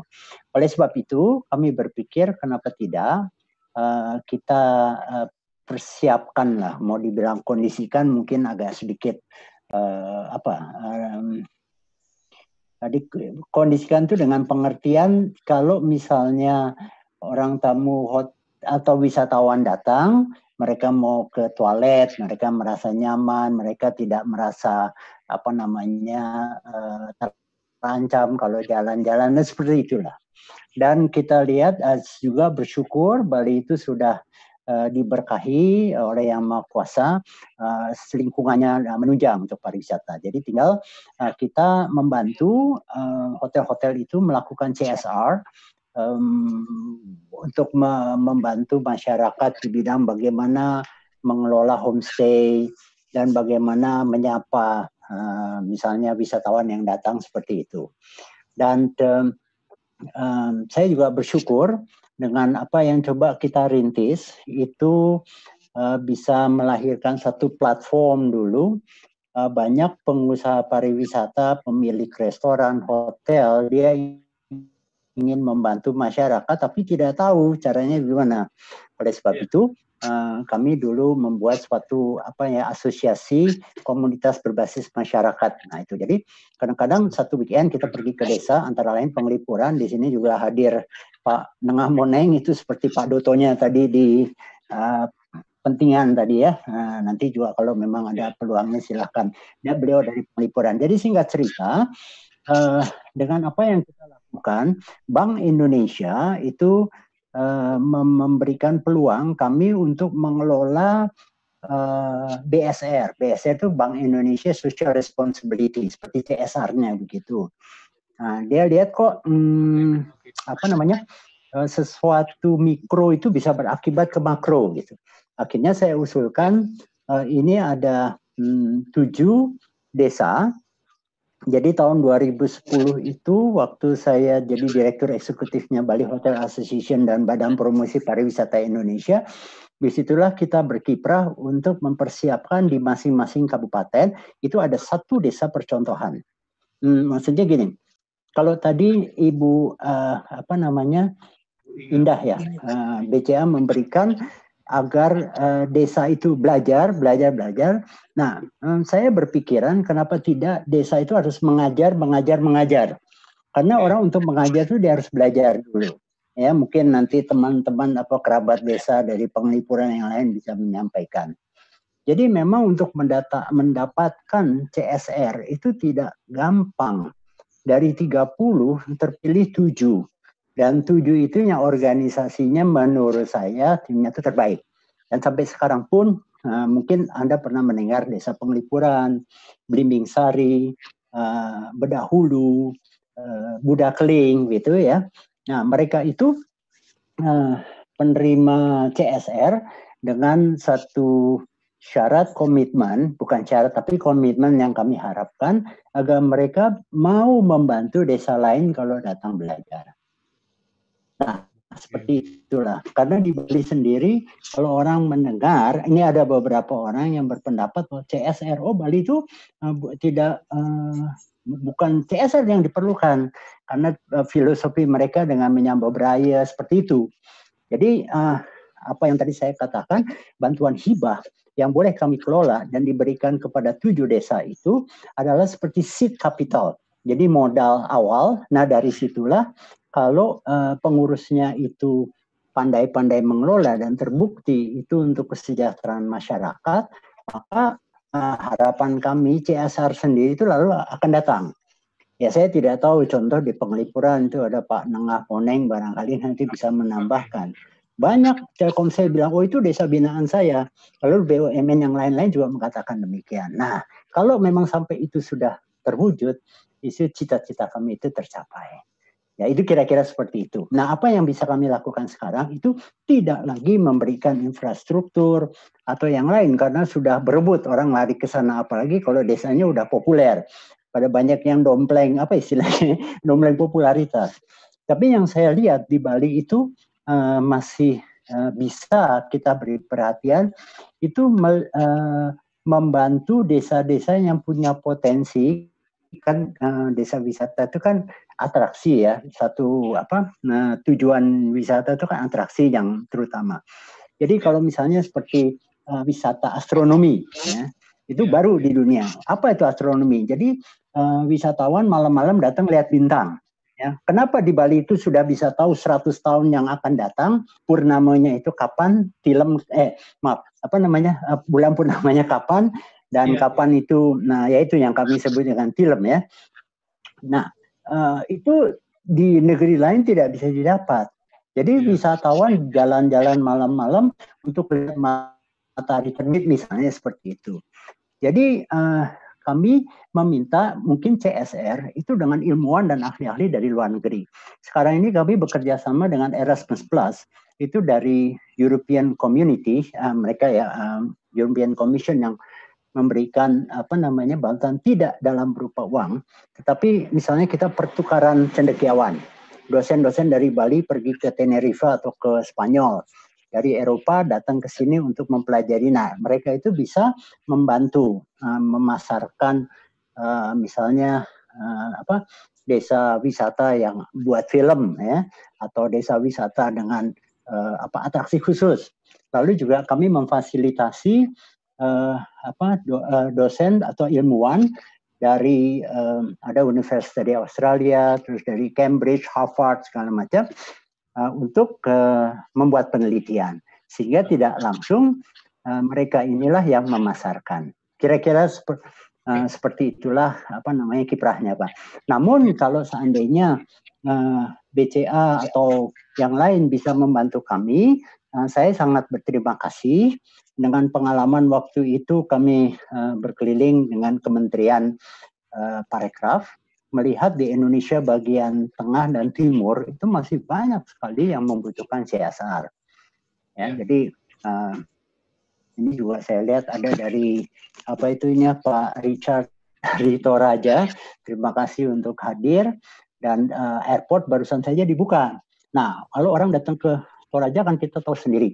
Di sana ada desa-desa tertentu yang masih perlu uluran tangan. Dan juga di timur, uh, Lombok ke timur dah itu kita lihat banyak sekali hmm, desa-desa yang punya potensi dan masih membutuhkan seperti tadi CSR pendidikan, lalu kemudian uh, ilmu dan dan mereka yang yang apa ya tokoh yang ingin maju bisa datang ke belajar ke desa lain. Nah itu kira-kira seperti itu. Terima kasih Pak. Pak Kalau perbankan ya. Hmm. Suaranya putus. Oke, okay, terima kasih. Uh, ada yang, ya, ada okay. yang saya tanyakan, saya ingin saya tanyakan. Jadi tadi menurut Pak Latofi kepada Ibu Inge bahwa sekarang adalah waktunya CSR bisnis ya karena era COVID. Dan kemudian Ibu Umi juga menyampaikan community engagement eh, lokalisasi ini sangat penting apalagi di era uh, di era transisi sekarang ya dan juga Pak Wayan menyampaikan sustainability dari inovasi-inovasi masyarakat desa. Nah, sesuai tema hari ini pertanyaannya adalah apakah uh, CSR itu berpeluang uh, sangat uh, besar untuk mentransformasi desa di era baru. Iya, apakah uh, CSR itu uh, berpotensi yang tadi mungkin disampaikan Pak Jenaldi menjadi uh, sebuah seed capital? Silakan Pak Jenaldi. Um, baik, terima kasih pertanyaan, tapi tidak mudah dijawab. Ya, ya. Karena saya tidak tahu di luar BCA itu ada yang masih punya hati dengan tanda kutip ya hati di saat seperti ini. BUMN kalau ditanyain juga saya tidak usah sebut namanya ya Pak uh, kita punya tantangan lah terus terang begitu. Ya punya ya. tantangan itu artinya uh, karena di, yang dijadikan alasan ya COVID ini. Dan saya tidak mempunyai satu jurus atau paten resep yang seperti apa. Tetapi yang kita apa namanya yang kita harapkan kalau tidak dalam bentuk misalnya eh, perhatian dalam bentuk uang ya atau suatu materi, setidak-tidaknya uh, ilmu lah seperti itu atau bantuan. Jadi sekali lagi Pak, CSR memang uh, mungkin tetap dibutuhkan hanya uh, seperti apa di bagian apa begitu yang saya uh, apa namanya belum uh, apa namanya uh, belum tahu karena beberapa perusahaan yang coba kami hubungi mereka itu seolah-olah masih wait and see sampai akhir tahun pak dia bilang Pak Ji silakan datang lagi untuk bulan Januari begitu jadi um, uh, apa yang ingin saya katakan ya kita harus survive sendiri-sendiri dulu sementara seolah-olah gitu Terima kasih Pak Sinaldi. Mungkin uh, episode yang Terima lalu, kasih Pak. Terima kasih ya. Pak Sinaldi. Jadi episode yang lalu saya sempat menyampaikan bahwa sebetulnya saat sekarang lah kesempatan kita melakukan uh, transformasi global, bukan transformasi semu. Karena kalau transformasi semu kita akan kembali ke masa lalu atau bahkan di bawahnya. Tapi kalau kata uh, kepada transformasi global, kita akan uh, melakukan lompatan yang jauh. Tapi dibutuhkan inovasi, ya. terobosan. Ya, mungkin desa-desa banyak sekali yang kembali ke desa. semestinya kan bisa kita uh, optimalkan supaya uh, mereka membangun desa industri misalnya. Iya. Dan dulu kita sangat sulit hmm. melakukan urbanisasi. Sekarang semua uh, kembali ke desa secara otomatis. Jadi kesempatan sebetulnya membangun desa industri sebanyak-banyaknya. Siapa tahu dari uh, CSR itu. Ya, nah, hmm, ya, ya, ya. juga ingin menyapa ya. tadi uh, sempat Pak Jinaldi, Pak Nangamoneng, ya. konferensi. Apa kabar Pak Nangamoneng? Ya, saya juga ada kawan-kawan saya hadir. Saya sapa dulu Pak Pak Agus, Mas Agus dari LIPI, Pak Arisman dari uh, Bandung. Ya, dan kemudian wah ada Mas Suteja Jababeka. Uh, selamat datang. Pak Latofi, saya mau tanya, ini kembali lagi tadi um, mengenai uh, CSR dari BCA, ya, yang tadi saya sempat tanya, BCA ini, tapi sudah terjawab. BCA ini lembaga perbankan, kok sangat peduli sama apa tadi hutan, lingkungan, ya, padahal biasanya mereka-mereka uh, yang merusak alam membangun reputasi brandnya kembali sebagai bagian manajemen risiko perusahaannya. Nah, apakah uh, ada maksudnya ada sisi uh, bahwa CSR ini juga bisa membedakan merek ya atau kompetisi bisnis antar uh, bank mungkin ya jadi mungkin BCA dengan CSR yang beda nanti akan akan apa mem, akan membedakan mereknya dan dan juga bisa um, berdampak kepada kompetisi bisnisnya sendiri. Ya, apa apa apa seperti itu juga Pak Latofi kira-kira? Ya, Mas Arvin, saya kira kita harus menjawab dulu apa yang dikhawatirkan oleh Pak Zen tadi. Ya, ya, bagaimana? Sekarang bahwa sekarang perusahaan-perusahaan itu uh, uh, tidak begitu peduli uh, hmm. atau bahkan uh, melakukan CSR dengan sangat minim atau menunggu tahun depan untuk uh, bisa berkontribusi. Tapi sebenarnya begini, perusahaan-perusahaan, nah di sini ada Pak Suteja Darmono, juga bisa menanggapi juga dari Jababeka. Um, ketika perusahaan-perusahaan itu uh, terkena dampak karena krisis, artinya aktivitas bisnis mereka kemudian terhenti atau separuhnya yang bergerak. Nah, sementara sumber daya manusia, daya dukung lain dari perusahaan itu ya. sangat besar, maka yang hmm. perlu dilakukan adalah mengubah fokus dari yang tadinya menggerakkan roda uh, industri sesuai dengan core bisnis uh, uh, uh, mereka ke bisnis di investasi sosial yang kita namakan okay. CSR itu. Okay, nah, okay. Jadi refocusing seperti itu itu dibutuhkan sehingga kekhawatiran Pak Zen tadi menurut saya um, mestinya tidak terjadi. Nah, tapi kita kita juga harus lihat perusahaan-perusahaan di Indonesia, perusahaan-perusahaan yang peduli dengan hal-hal yang seperti ini, memang sangat terbatas. Kita hanya bisa mengharapkan perusahaan dari um, BUMN, Badan Usaha Milik Negara, dan perusahaan-perusahaan TBK. Perusahaan-perusahaan uh, publik itulah publik. saya kira yang uh, harus diminta hatinya untuk ikut uh, menangani komunitas di dalam uh, mengatasi persoalan uh, baik uh, ekonomi komunitas itu ataupun persoalan-persoalan lingkungan yang uh, terdampak. Nah, ketika mereka tidak bekerja atau tidak full operasi, maka saya kira yang lebih mungkin adalah Eh, memfokuskan pada penanganan-penanganan komunitas, terutama desa wisata. Kenapa desa wisata? Hanya inilah yang bisa membangkitkan atau memulihkan perekonomian bangsa ini. Kenapa ya. desa wisata?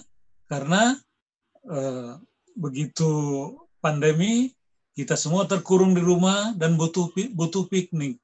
Mereka ya. butuh pergi ke desa-desa wisata okay. untuk sekedar rekreasi. Terus kemudian bisnis apa yang berkembang, bisa berkembang di desa wisata? Kuliner.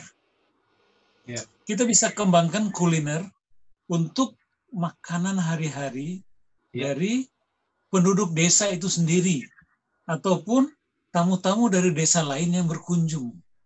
Nah, jadi dengan uh, perputaran uh, uh, bisnis yang seperti ini, ini akan memungkinkan kita bisa keluar dari uh, keterpurukan. Dan di mana posisi perusahaan? Perusahaan membantu desa atau membantu uh, uh, komunitas desa yang mengubah dirinya menjadi desa wisata untuk bagaimana menjadikan desa mereka itu sebagai desa wisata. Apakah desa wisata karena alam, apakah desa wisata karena tema-tema uh, tertentu. Tapi kalau menurut saya setiap desa atau kampung itu berpotensi dikembangkan untuk desa wisata. Jadi jangan jangan um, um, menganggap bahwa desa wisata itu uh, karena alamnya saja yang bagus sehingga dia menjadi hal yang menarik. Bisa kok diciptakan dari desa-desa yang penuh persoalan, misalkan desa kumuh, kriminalitas tinggi, diubah wajahnya tiba-tiba kita misalkan bikin bahwa desa yang kumuh itu itu adalah desa para tokoh dunia misalkan. Kita lukis wajah para tokoh dunia itu di dinding-dinding rumah-rumah kumuh itu misalkan. Nah, itu wajah desa itu langsung seketika berubah. Nah, tinggal bagaimana kita membina masyarakatnya agar siap menerima tamu dengan menyiapkan kuliner yang uh, enak, yang memenuhi syarat kesehatan, memenuhi uh, tentu saja di dalam era uh, corona ini kita harus menyesuaikan dengan uh, yang yang orang merasa nyaman makan sehingga mereka akan tertarik untuk datang. Nah, itu baru dari sisi uh, kuliner saja. Tetapi ubah desa dari yang desanya bermasalah. Kalau desanya biasa-biasa aja, mungkin nggak begitu banyak tantangannya. Dan itu ya. tidak menarik buat perusahaan. Perusahaan hmm. itu mengambil persoalan. Dia tidak uh, datang memberikan uang kepada uh, desa yang sudah jadi. Yang sudah jadi mereka akan berkembang dengan sendirinya tidak akan tidak akan uh, uh, menarik buat perusahaan. Jadi uh, kita kembali kepada desa film ini penuh tantangan kalau menurut saya ya. ya. Kita bagaimana mengedukasi uh, uh, masyarakat Indonesia yang sekarang ini dilanda tren digital. Nah, ya. jadi bagaimana orang datang untuk mendapatkan uh, cara membuat uh, video konten kreatif untuk uh, uh, menjadi youtuber misalkan gitu.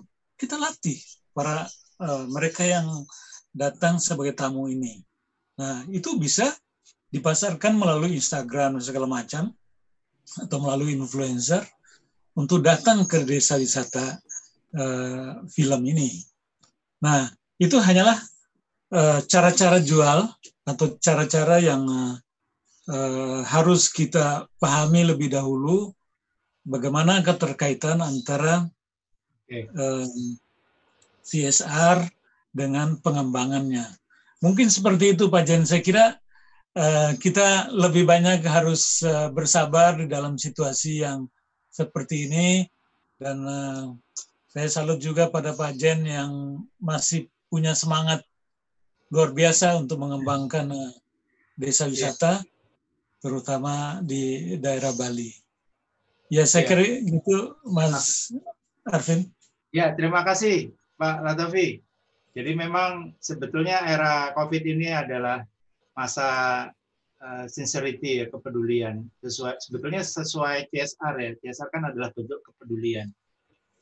Kalau kita lihat semestinya tren CSR semakin meningkat pada era CSR ya semestinya. Karena ini ini adalah era kepedulian bagaimana saat ini dan bagaimana kita menghadapi masa depan di era baru pastinya dan dibutuhkan uh, kesabaran semua pihak pastinya seperti disampaikan Pak Latofi. Nah, juga uh, saya ingin kembali ke Ibu Umi. Tadi Ibu Umi ingin memberikan uh, presentasi. Ya, siapa tahu uh, presentasinya menjawab pertanyaan-pertanyaan yang belum sempat terjawab. Silakan Ibu Umi. Uh, ya, Mas Alvin, boleh saya share screen? Ya, boleh, boleh. Silakan, silakan. Sudah co-host. Uh, Gimana caranya? Ini kok nggak bisa di share screen saya ya, nggak muncul. Bisa? Bisa di share? Belum Mas Aslin ini kayaknya bagaimana ya? Udah bisa Bu. Ibu kohos bisa langsung share. Nah, itu ada dari Pak Suryo. Oh, sudah bisa. Ya, Sebentar ya, Pak. Ya. Saya coba share dulu nah. nih.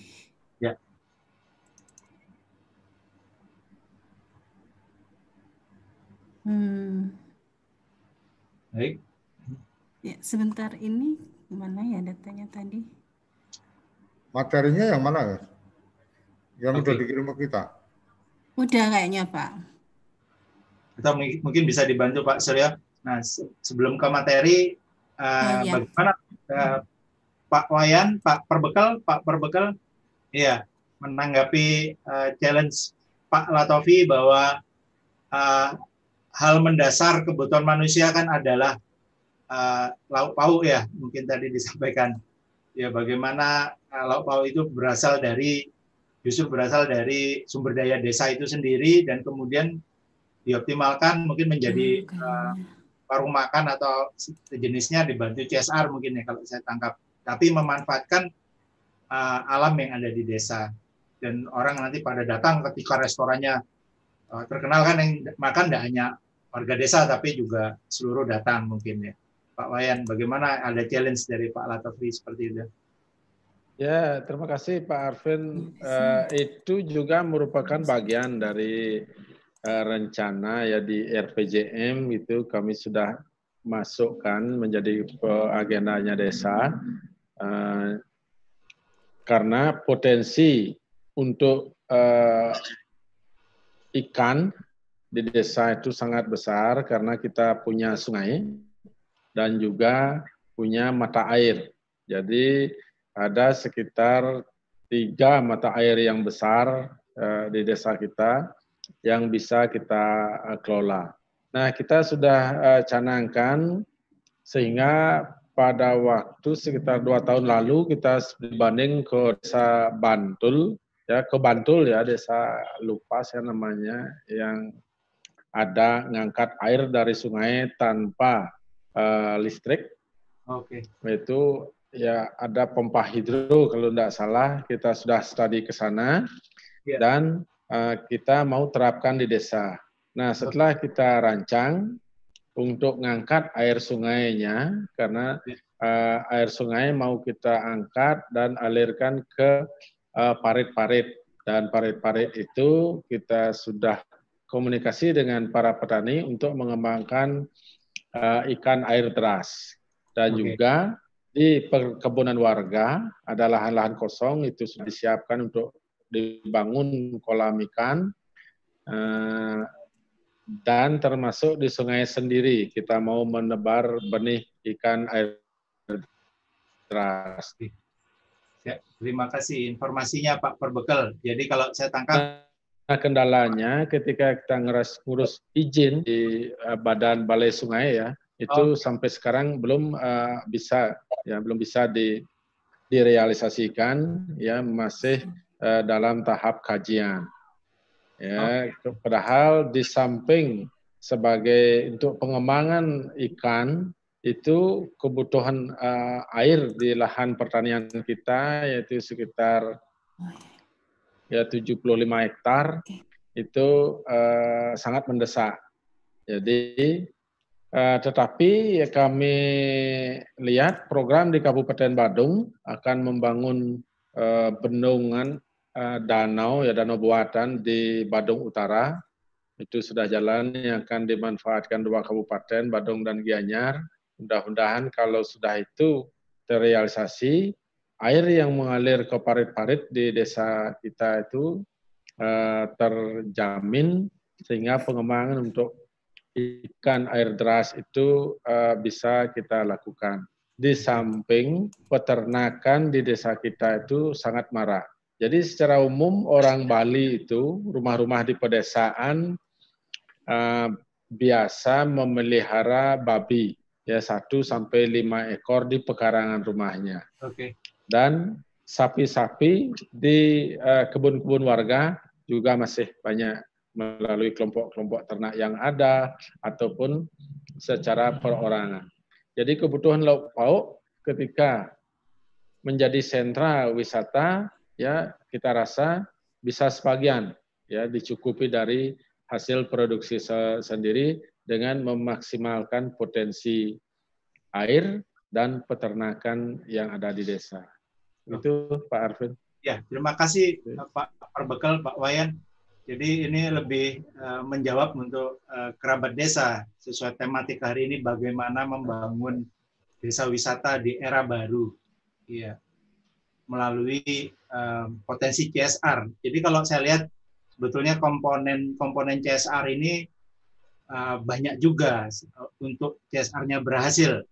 Tadi disampaikan Pak Wayan ada resources ya resources daripada uh, desanya sendiri. Dan juga penting adanya uh, tadi Bu uh, Inge atau Bu Umi ya Pak Zinaldi juga sampaikan bahwa uh, penting adanya uh, goal ya.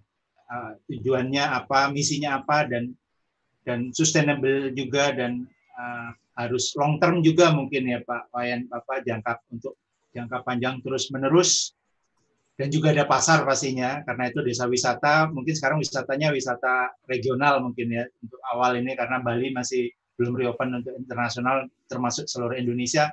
Dan yang mungkin yang lebih terpenting lainnya adalah cerita apa kepeduliannya sendiri daripada pemberi CSR bahwa inilah sebetulnya saat paling tepat untuk menyalurkan CSR menjadi sebuah uh, CSR bisnis juga dari Pak Bapak Taufik sampaikan. Ya, dan Ibu Umi mungkin sudah siap. Apakah sudah siap? Ya, terima kasih Mas Alvin.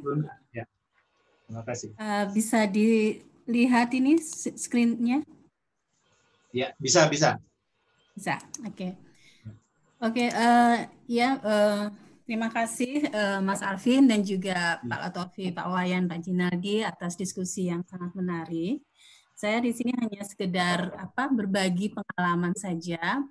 Uh, tapi saya tergelitik dengan apa yang disampaikan oleh Pak Jin dan Pak Alatofi, bahwasanya memang uh, social entrepreneurship itu harus dibangun dalam membangun konteks CSR ini karena memang tidak bisa CSR tanpa uh, seorang teknokrat yang memiliki apa kapabilitas untuk uh, uh, social membangun social capital itu sendiri. Jadi yang pernah saya alamin ketika uh, mencoba untuk menghentikan kebakaran hutan di wilayah Riau, kami bekerja sama dengan uh, Smart TBK untuk membina uh, masyarakat yang ada di sana. Tetapi uh, hasil penelitian pun ya kalau kita lihat dengan model uh, randomized control trial, uh, control trial, kemudian si Eh, desa-desa uh, ini diberikan uang untuk dikelola sendiri dan itu tidak dalam jumlah kecil ya. Kayak di Riau itu minimal satu tahun desa bisa sampai 100-200 juta uh, dari si uh, smart TBK ini. Tetapi mereka tidak tahu bagaimana untuk menggunakan dana tersebut gitu. Jadi dana untuk desa itu sangat banyak. Apalagi sekarang nanti dana desa muncul kemudian semua fokus kita lebih ke desa gitu. Tetapi kalau memang uh, pokok masalahnya bukan masuknya uang, tapi bagaimana uang itu keluar, uh, apa namanya, uh, flow-nya dia keluar, kemudian menjadi apa namanya trigger untuk membangun karya-karya yang produktif yang kemudian kembali lagi sehingga turnover dari uh, sirkulasi dari uang ini terus beredar itu yang menjadi penting.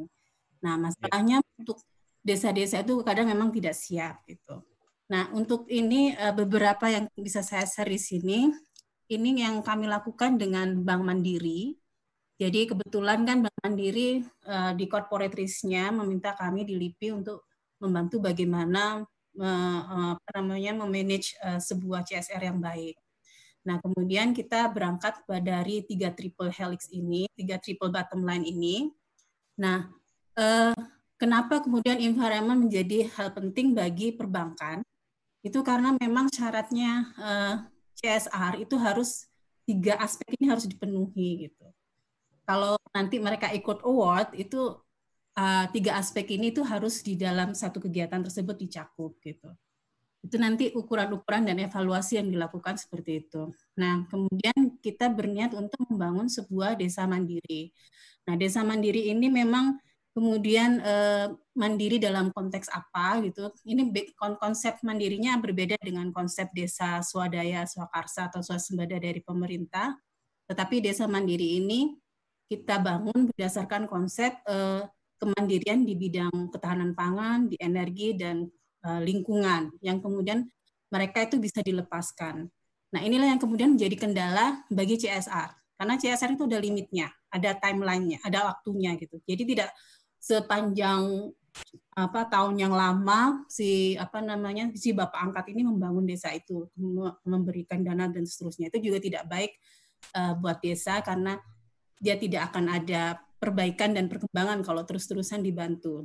Dan ini juga beberapa kalau kami lihat beberapa desa yang sudah sering mendapatkan bantuan, mereka akhirnya tidak berniat sungguh-sungguh untuk uh, melakukan perbaikan. Seperti desa-desa di Bogor itu sudah jenuh sekali dengan uh, masuknya dana-dana dari perusahaan maupun dana-dana dari pemerintah.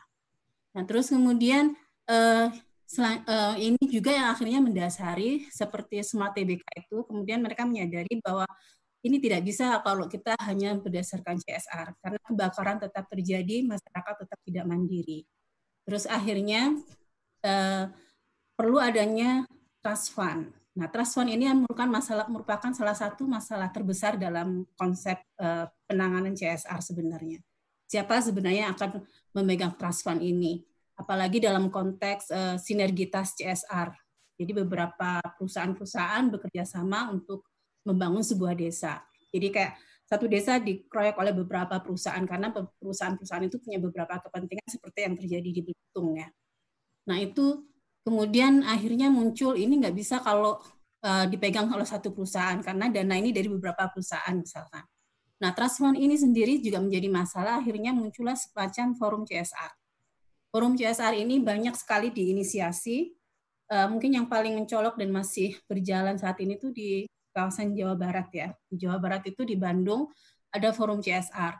Nah, Forum CSR ini terbentuk uh, atas inisiasi uh, awalnya dari BUMN.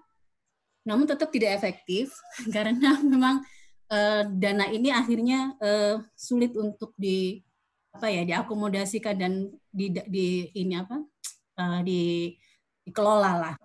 Kemudian muncullah waktu zamannya si apa namanya Pak Dahlan Iskan jadi Menteri ya. Akhirnya hampir 30% dana tersalur untuk uh, penanggulangan bencana. Dan itu ini pula yang akhirnya kemudian ya sebenarnya isu dari trust fund ini yang menjadi penting. Nah, kemudian uh, kalau menurut kami uh, partnership ini penting gitu karena partnership itu juga tidak hanya uh, dilihat dari apa namanya kinerja, tetapi juga uh, konteks dan misi yang harus diemban itu setiap dari uh, mitra yang bekerja harus memiliki apa namanya kesamaan dalam visi dan juga uh, mereka berada dalam halaman yang sama untuk tujuan yang sama. Nah, kalau yang kami sarankan itu tidak hanya terjadi di corporate level, Sebab social responsibility adalah tanggung jawab dari semua entitas. Sehingga kami mencoba untuk uh, menjebatani apa sih sebenarnya yang harus dilakukan di tingkat corporate level. Pertama kita eh, CSR ini sendiri harus ada di corporate culture. Kalau tidak termasuk dalam corporate culture itu perusahaan sendiri juga ogah-ogahan yang penting dana habis sudah pekerjaan selesai. Nah, kalau itu sudah menjadi sebuah uh, culture di sebuah perusahaan, mereka pun akan berusaha untuk memaintain bagaimana kegiatan ini terus berjalan. Seperti yang Bu Inge tadi ceritakan, jatuh bangunnya iya. CSR itu juga sangat terpengaruh dari beberapa konsep politik maupun manajemen perusahaan maupun dari sisi human resources. Okay. Nah, setelah itu ini di tingkat corporate level. Tapi juga harus dibina dari tingkat community level. Yang paling utama untuk community level ini menurut pengalaman kami, kita harus pernah apa punya seorang pionir yang benar-benar bertanggung jawab dalam pilot project ini. Itu adalah kunci keberhasilan CSR. Jadi semua eh, kalau CSR ini kita nggak bisa menemukan seseorang yang benar-benar menjadi pionir yang kemudian dia diakui di masyarakat, kemudian setiap apa yang dia lakukan itu masyarakat ikuti, katakanlah seperti itu. Ini tak, contohnya si Bu Ija ini, beliau hmm. itu benar-benar um, me, apa namanya mengakomodasi semua apa yang beliau bilang itu masyarakat akan selalu nurut gitu. Dan padahal yang beliau lakukan kecil, cuman petani jamur ya sebenarnya. Tapi benar-benar beliau orang yang sangat dipercaya dari masyarakat dan banyak orang yang merasa terbantu dengan beliau. Nah, ini uh. harus di tingkat lokal, di lokal village itu sendiri. Yeah. Nah, pentingnya si akademisi untuk terlibat di dalam hal ini adalah kayak seperti kami di LIPI kita dengan Center of Biologi itu kita lah hmm. yang siapa sebenarnya yang menjadi pilot karena mereka berada pada laboratorium sosial yang kami punya sehingga kita orang ini yang kesehariannya tahu gitu. Sehingga inilah yang kemudian kita ajukan ke Bank Mandiri dan kita endorse bahwasanya uh, kegiatan yang dilakukan di desa ini layak. Nah, kemudian dari sisi ekonomi barulah kita membuat beberapa uh, bekerja sama dengan Bank Mandiri beberapa aktivitas-aktivitas yang terkait dengan pengembangan dari si desa itu sendiri. Oke. Okay. Ini akhirnya multi partnership yang kita coba bangun supaya continue, continuity dari sebuah program itu bisa berlanjut. Sehingga ya ini prosesnya mungkin sama dengan yang Bu Inge lakukan, tapi memang kalau Bu Inge mungkin masih hanya dari satu sisi, dari satu perusahaan, tapi yeah. LIPI mencoba untuk mengakomodasi beberapa perusahaan. Dan di Belitung itu kita berhasil mengakuisisi, uh, mengajak kerjasama 13 perusahaan. Oke. Okay. 13 perusahaan itu kita tawarkan menu kepada mereka eh, kegiatan-kegiatan yang sebenarnya uh, LIPI sendiri tahu persis apa yang dilakukan oleh masyarakat masyarakat Belitung yang harus dibantu dan dikembangkan.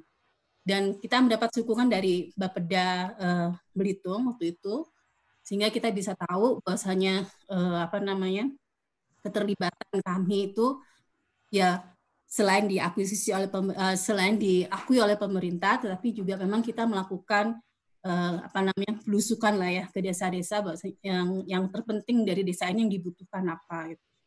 Sehingga sebenarnya perusahaan jadi lebih mudah gitu karena oh saya tinggal punya menu ini, saya tinggal mengembangkan ini. Hingga mereka berada dalam satu waktu gitu. Ini sekitar empat tahun berjalan waktu itu, tapi ya sayangnya kemudian di LIPI sendiri kami programnya berhenti dan kami tidak tahu lagi kabarnya. Itu yang mungkin bisa saya sampaikan Mas Arvin. Terima kasih. Terima kasih banyak sekali saya dapat masukan juga kerabat desa. Jadi dibutuhkan uh, pionir-pionir ya untuk mengelola CSR. Saya rasa pionir pionir hadir di, di hari ini banyak hadir ini ada Pak Latofi, ada Ibu Umi sendiri, ya, ada Pak Wayan, ya, kemudian ada Ibu Inge, uh, pionir-pionir CSR kita dan hmm. ada Pak Zinaldi sebagai uh, forum CSR yang tadi uh, saya dengar banyak uh, membina desa desa wisata dan desa-desa agribisnis ya agriculture.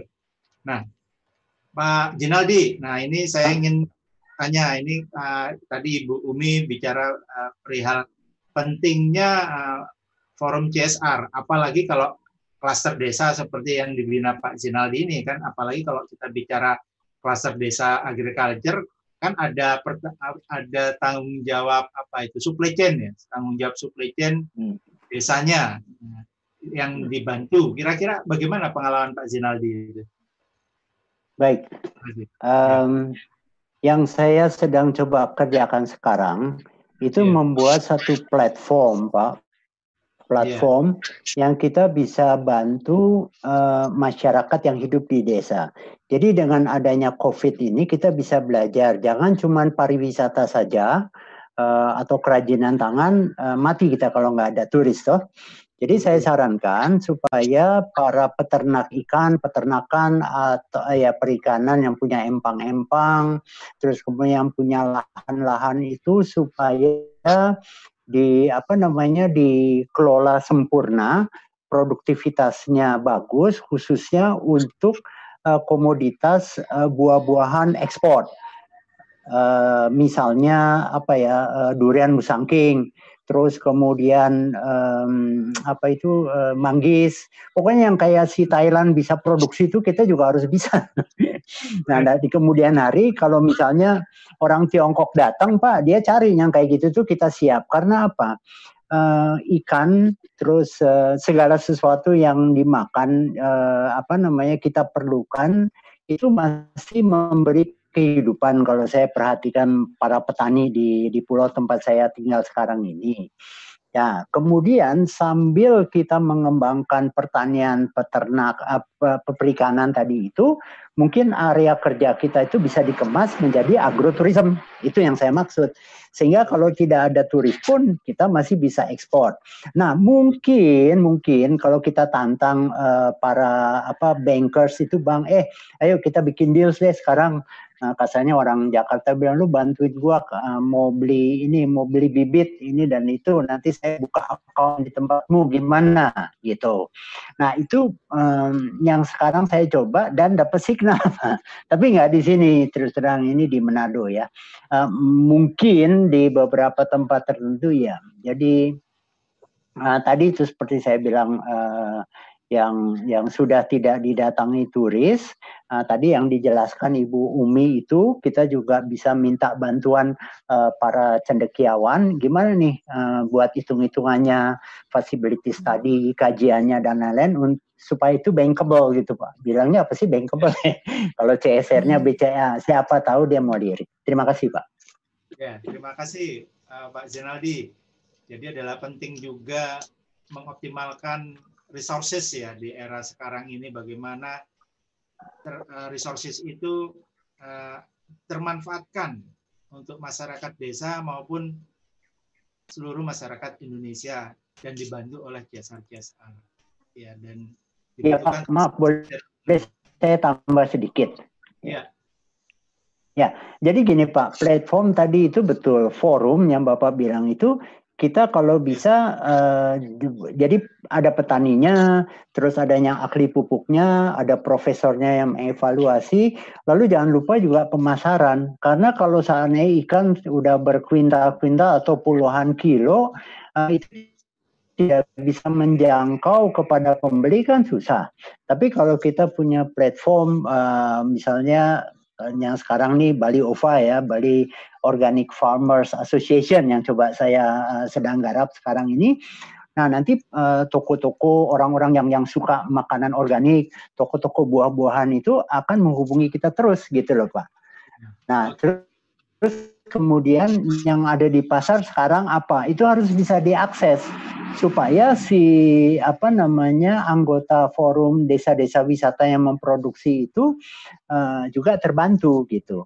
Ya, jadi dia tidak hanya tergantung dari tengkulak. Kadang-kadang saya pikir tengkulak itu kan baik ya, dia membantu. Cuman uh, yang melink daripada konsumen, pemakai dan orang di desa wisata yang memproduksi produk agro itu itu yang yang perlu kita bantu saat seperti sekarang. Itu aja Pak. Terima kasih. Terima kasih Pak Sinaldi. Ya. Jadi memang uh, forum CSR yang disampaikan Ibu Umi ini sangat penting juga ya untuk membangun uh, relationship seluruh stakeholder terutama tadi juga tanggung jawab Correct. supply chain-nya tadi yang kepada supplier, kontraktor ya. Jadi ada di forum ini. Terima kasih Pak Jenaldi, Ibu Umi. Ya, uh, tidak terasa waktu sudah dua jam. Jadi kita ingin menyapa kembali seluruh narsum. Ya, saat ini kita sudah 75 tahun Indonesia merdeka. Ya, kita akan menuju era baru. Ini babak uh, yang sangat menentukan uh, sebuah transisi yang akan kita lakukan ya tidak hanya Indonesia tapi uh, di seluruh dunia tapi akan menjadi uh, poin krusial yang sangat penting. Nah, uh, saya ingin mendengar dari setiap narsum kira-kira uh, uh, tidak disangka pada saat 75 tahun hadiah untuk negeri kita adalah uh, perjuangan melakukan sebuah transisi baru. Ya kira-kira transisi baru seperti apa yang uh, ingin atau didambakan atau bahkan sudah diperjuangkan untuk negeri ini. Ya. Kita awali dari Ibu Inga sudah hadir. Terima kasih kembali Ibu Inga. Iya, muncul lagi. Nah, terima kasih Ibu Inga. Uh, iya. Vice President uh, CSR BCA Ibu hmm. Inga Setiawati uh, untuk kerabat desa yang uh, terlambat datang tadi, ya silakan. Kira-kira Ibu Inga apa ya. pesan-pesan kepada bangsa ini dan pada kerabat desa terutama ya di dalam era transisi baru uh, Indonesia. Terima iya. kasih. Ya. Baik, uh, jadi kerabat desa yang budiman uh, dan semua narasumber kita semua sudah merasakan ya setelah kita 75 tahun merdeka begitu banyak sekali kemajuan pembangunan yang telah kita nikmati. Dan memang pada tahun ini kita mengalami pandemi COVID-19. Namun yang saya lihat banyak hikmah yang bisa kita dapatkan. Contohnya acara ini. Ini acara yang kalau tadinya tidak akan terpikir nih kita buat acara seperti ini yang bisa menjangkau lebih banyak orang ya. Ini luar biasa. Saya dipertemukan dengan Mas Arvin juga di sini nih Mas. Iya. Ya jadi saya pikir kita ambil hikmahnya dari apa yang sudah terjadi saat ini. Kita iya. tingkatkan digital marketing, kemudian juga kita bisa tingkatkan juga promotion maupun campaign-campaign melalui digital yang jangkauannya iya. Bukan hanya di kota kita, bukan hanya desa kita, bukan hanya Indonesia, tapi bisa seluruh dunia.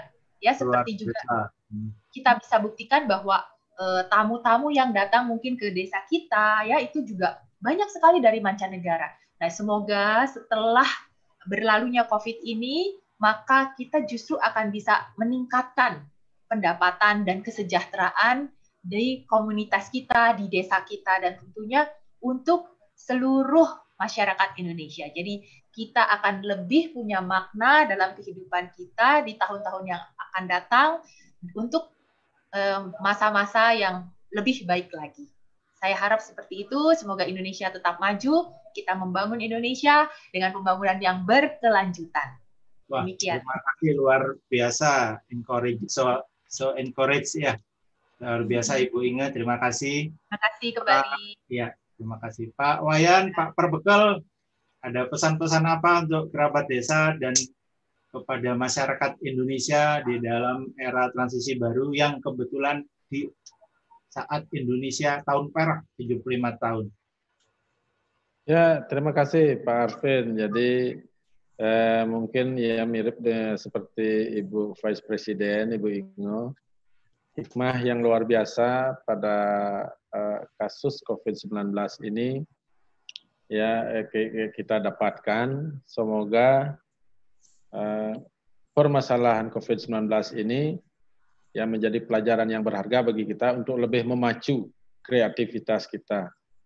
Termasuk ya apa yang kita sedang lakukan di desa itu mengembangkan desa film digital yang kita sebut desa Bollywood ya nanti ke depannya akan jauh ya lebih uh, cepat bisa kita kembangkan Nah, dengan hmm. dukungan semua pihak, jadi karena mimpi kita ya untuk mewujudkan desa uh, global yang mendunia, ya hmm. tentu saja dukungan semua pihak tidak akan uh, tidak mungkin kita tidak bisa wujudkan. Ya pasti kita bisa wujudkan untuk menjadi salah satu ya uh, desa wisata dunia. Terima kasih Wah. Pak Arvin. Luar biasa. Luar biasa Pak Perbekal. Terima kasih. Pak Zinaldi uh, narsum yang paling senior hari ini. Loh. Dan yang paling ganteng juga. Ya, silakan Pak Zinaldi. Ya tapi suaranya mohon maaf ya ah ya, ya. terima kasih Pak Ya, um, betul hikmah yang saya dapatkan. Saya sangat berbahagia pada hari ini bisa ya. jumpa tatap muka dengan Bu Inga, Pak Latofi, dan kerabat yang lain, Bu Umi. Moga-moga saya sih berharap bahwa forum ini bisa berkelanjutan ya. dan uh, mungkin Pak Alvin bisa memfasilitasi uh, supaya kita bisa mungkin berjapri ya kalau ada satu potensi. Karena saya tahu kadang-kadang kita punya tantangan nggak bisa kita tangani sendiri ya. Tapi bersama-sama 75 tahun merdeka kita bisa. Itu saja. Dan harapan Wah. saya kita tetap bersemangat dan berkontribusi untuk negara kita melalui pengembangan desa-desa tercinta kita. Terima kasih. Luar biasa. Terima kasih Pak Sinodi terima kasih Ibu Umi yang paling jauh di negeri seberang, yang pasti sudah rindu makanan Indonesia. Betul sekali Pak Alvin. Rindu kulineran dengan uh, wisata Indonesia. Ah. Iya, nanti ke desa Pak Wayan makanannya enak-enak itu. Betul. Yep. Silakan Ibu Umi. Ya.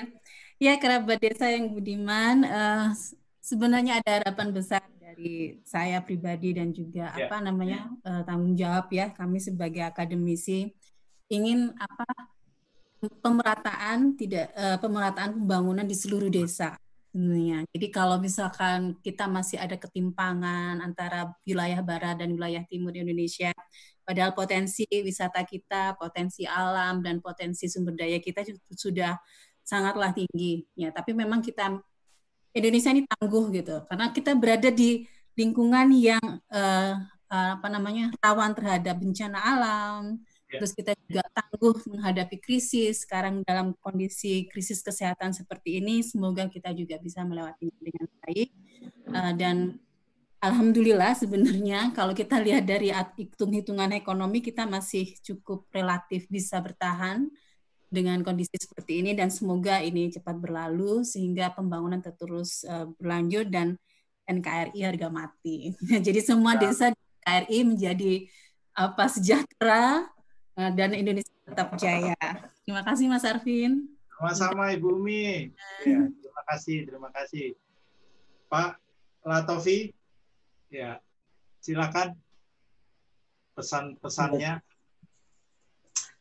kerabat desa yang saya cintai, 75 tahun Indonesia, sebenarnya kita lahir kembali karena coronavirus. Jadi kita semua menjadi manusia baru di usia Indonesia yang ke-75. Kita jadi uh, uh, pribadi yang baru ditempa oleh pandemi ini Begitu juga perusahaan, perusahaan juga tidak bisa membayangkan akan seperti apa nanti setelah dihantam oleh badai corona ini. Nah, karena semua lahir kembali, maka kita saatnya kembali ke desa, saatnya kembali ke alam, karena desa dan alam itulah yang harus kita rawat agar bumi kita ini tetap memberikan daya dukung yang penuh.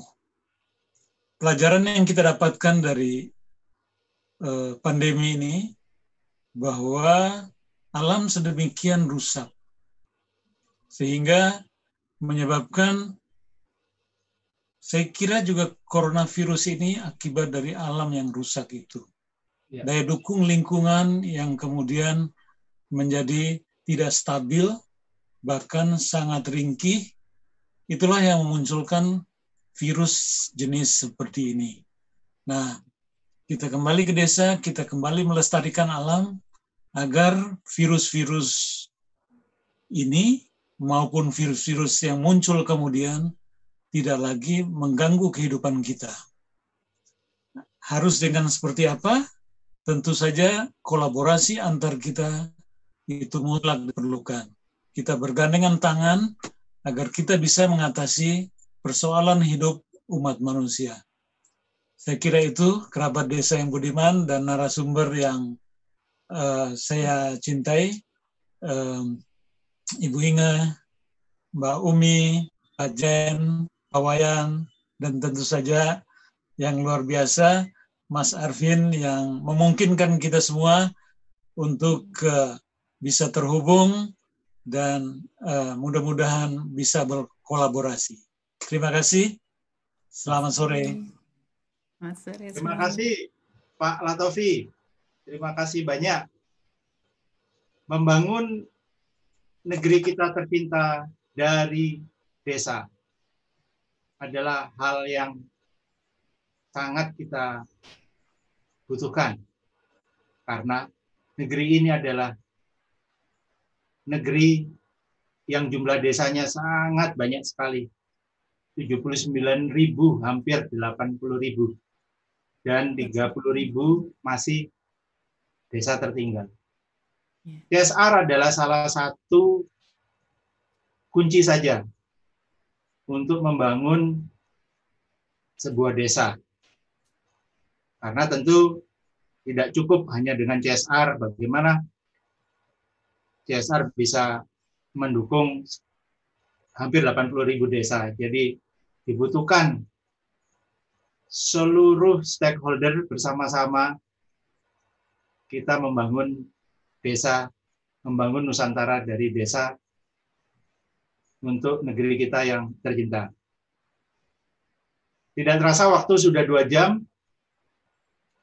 Jangan lupa setiap hari Selasa ada Talk with Arvin di TV Desa, live langsung di dua satelit, satelit Telkom 4 dan satelit Nusantara 1, serta live di Genflix jadi tinggal mendownload aplikasi Genflix, ada live-nya juga di sana. Minggu depan hadir tamu-tamu spesial antara lain Wakil Gubernur Jawa Timur, Deputi uh, Parekraf khusus Ekonomi Digital, peneliti senior LIPI hadir kembali, dan mitra-mitra komunitas uh, kreatif. Jadi uh, kita sampai jumpa di minggu depan. Dan kita akan menyapa lagi narsum-narsum yang luar biasa seperti hari ini. Narsum-narsumnya sangat luar biasa dan memberikan inspirasi ke seluruh kerabat desa. Terima kasih untuk semuanya.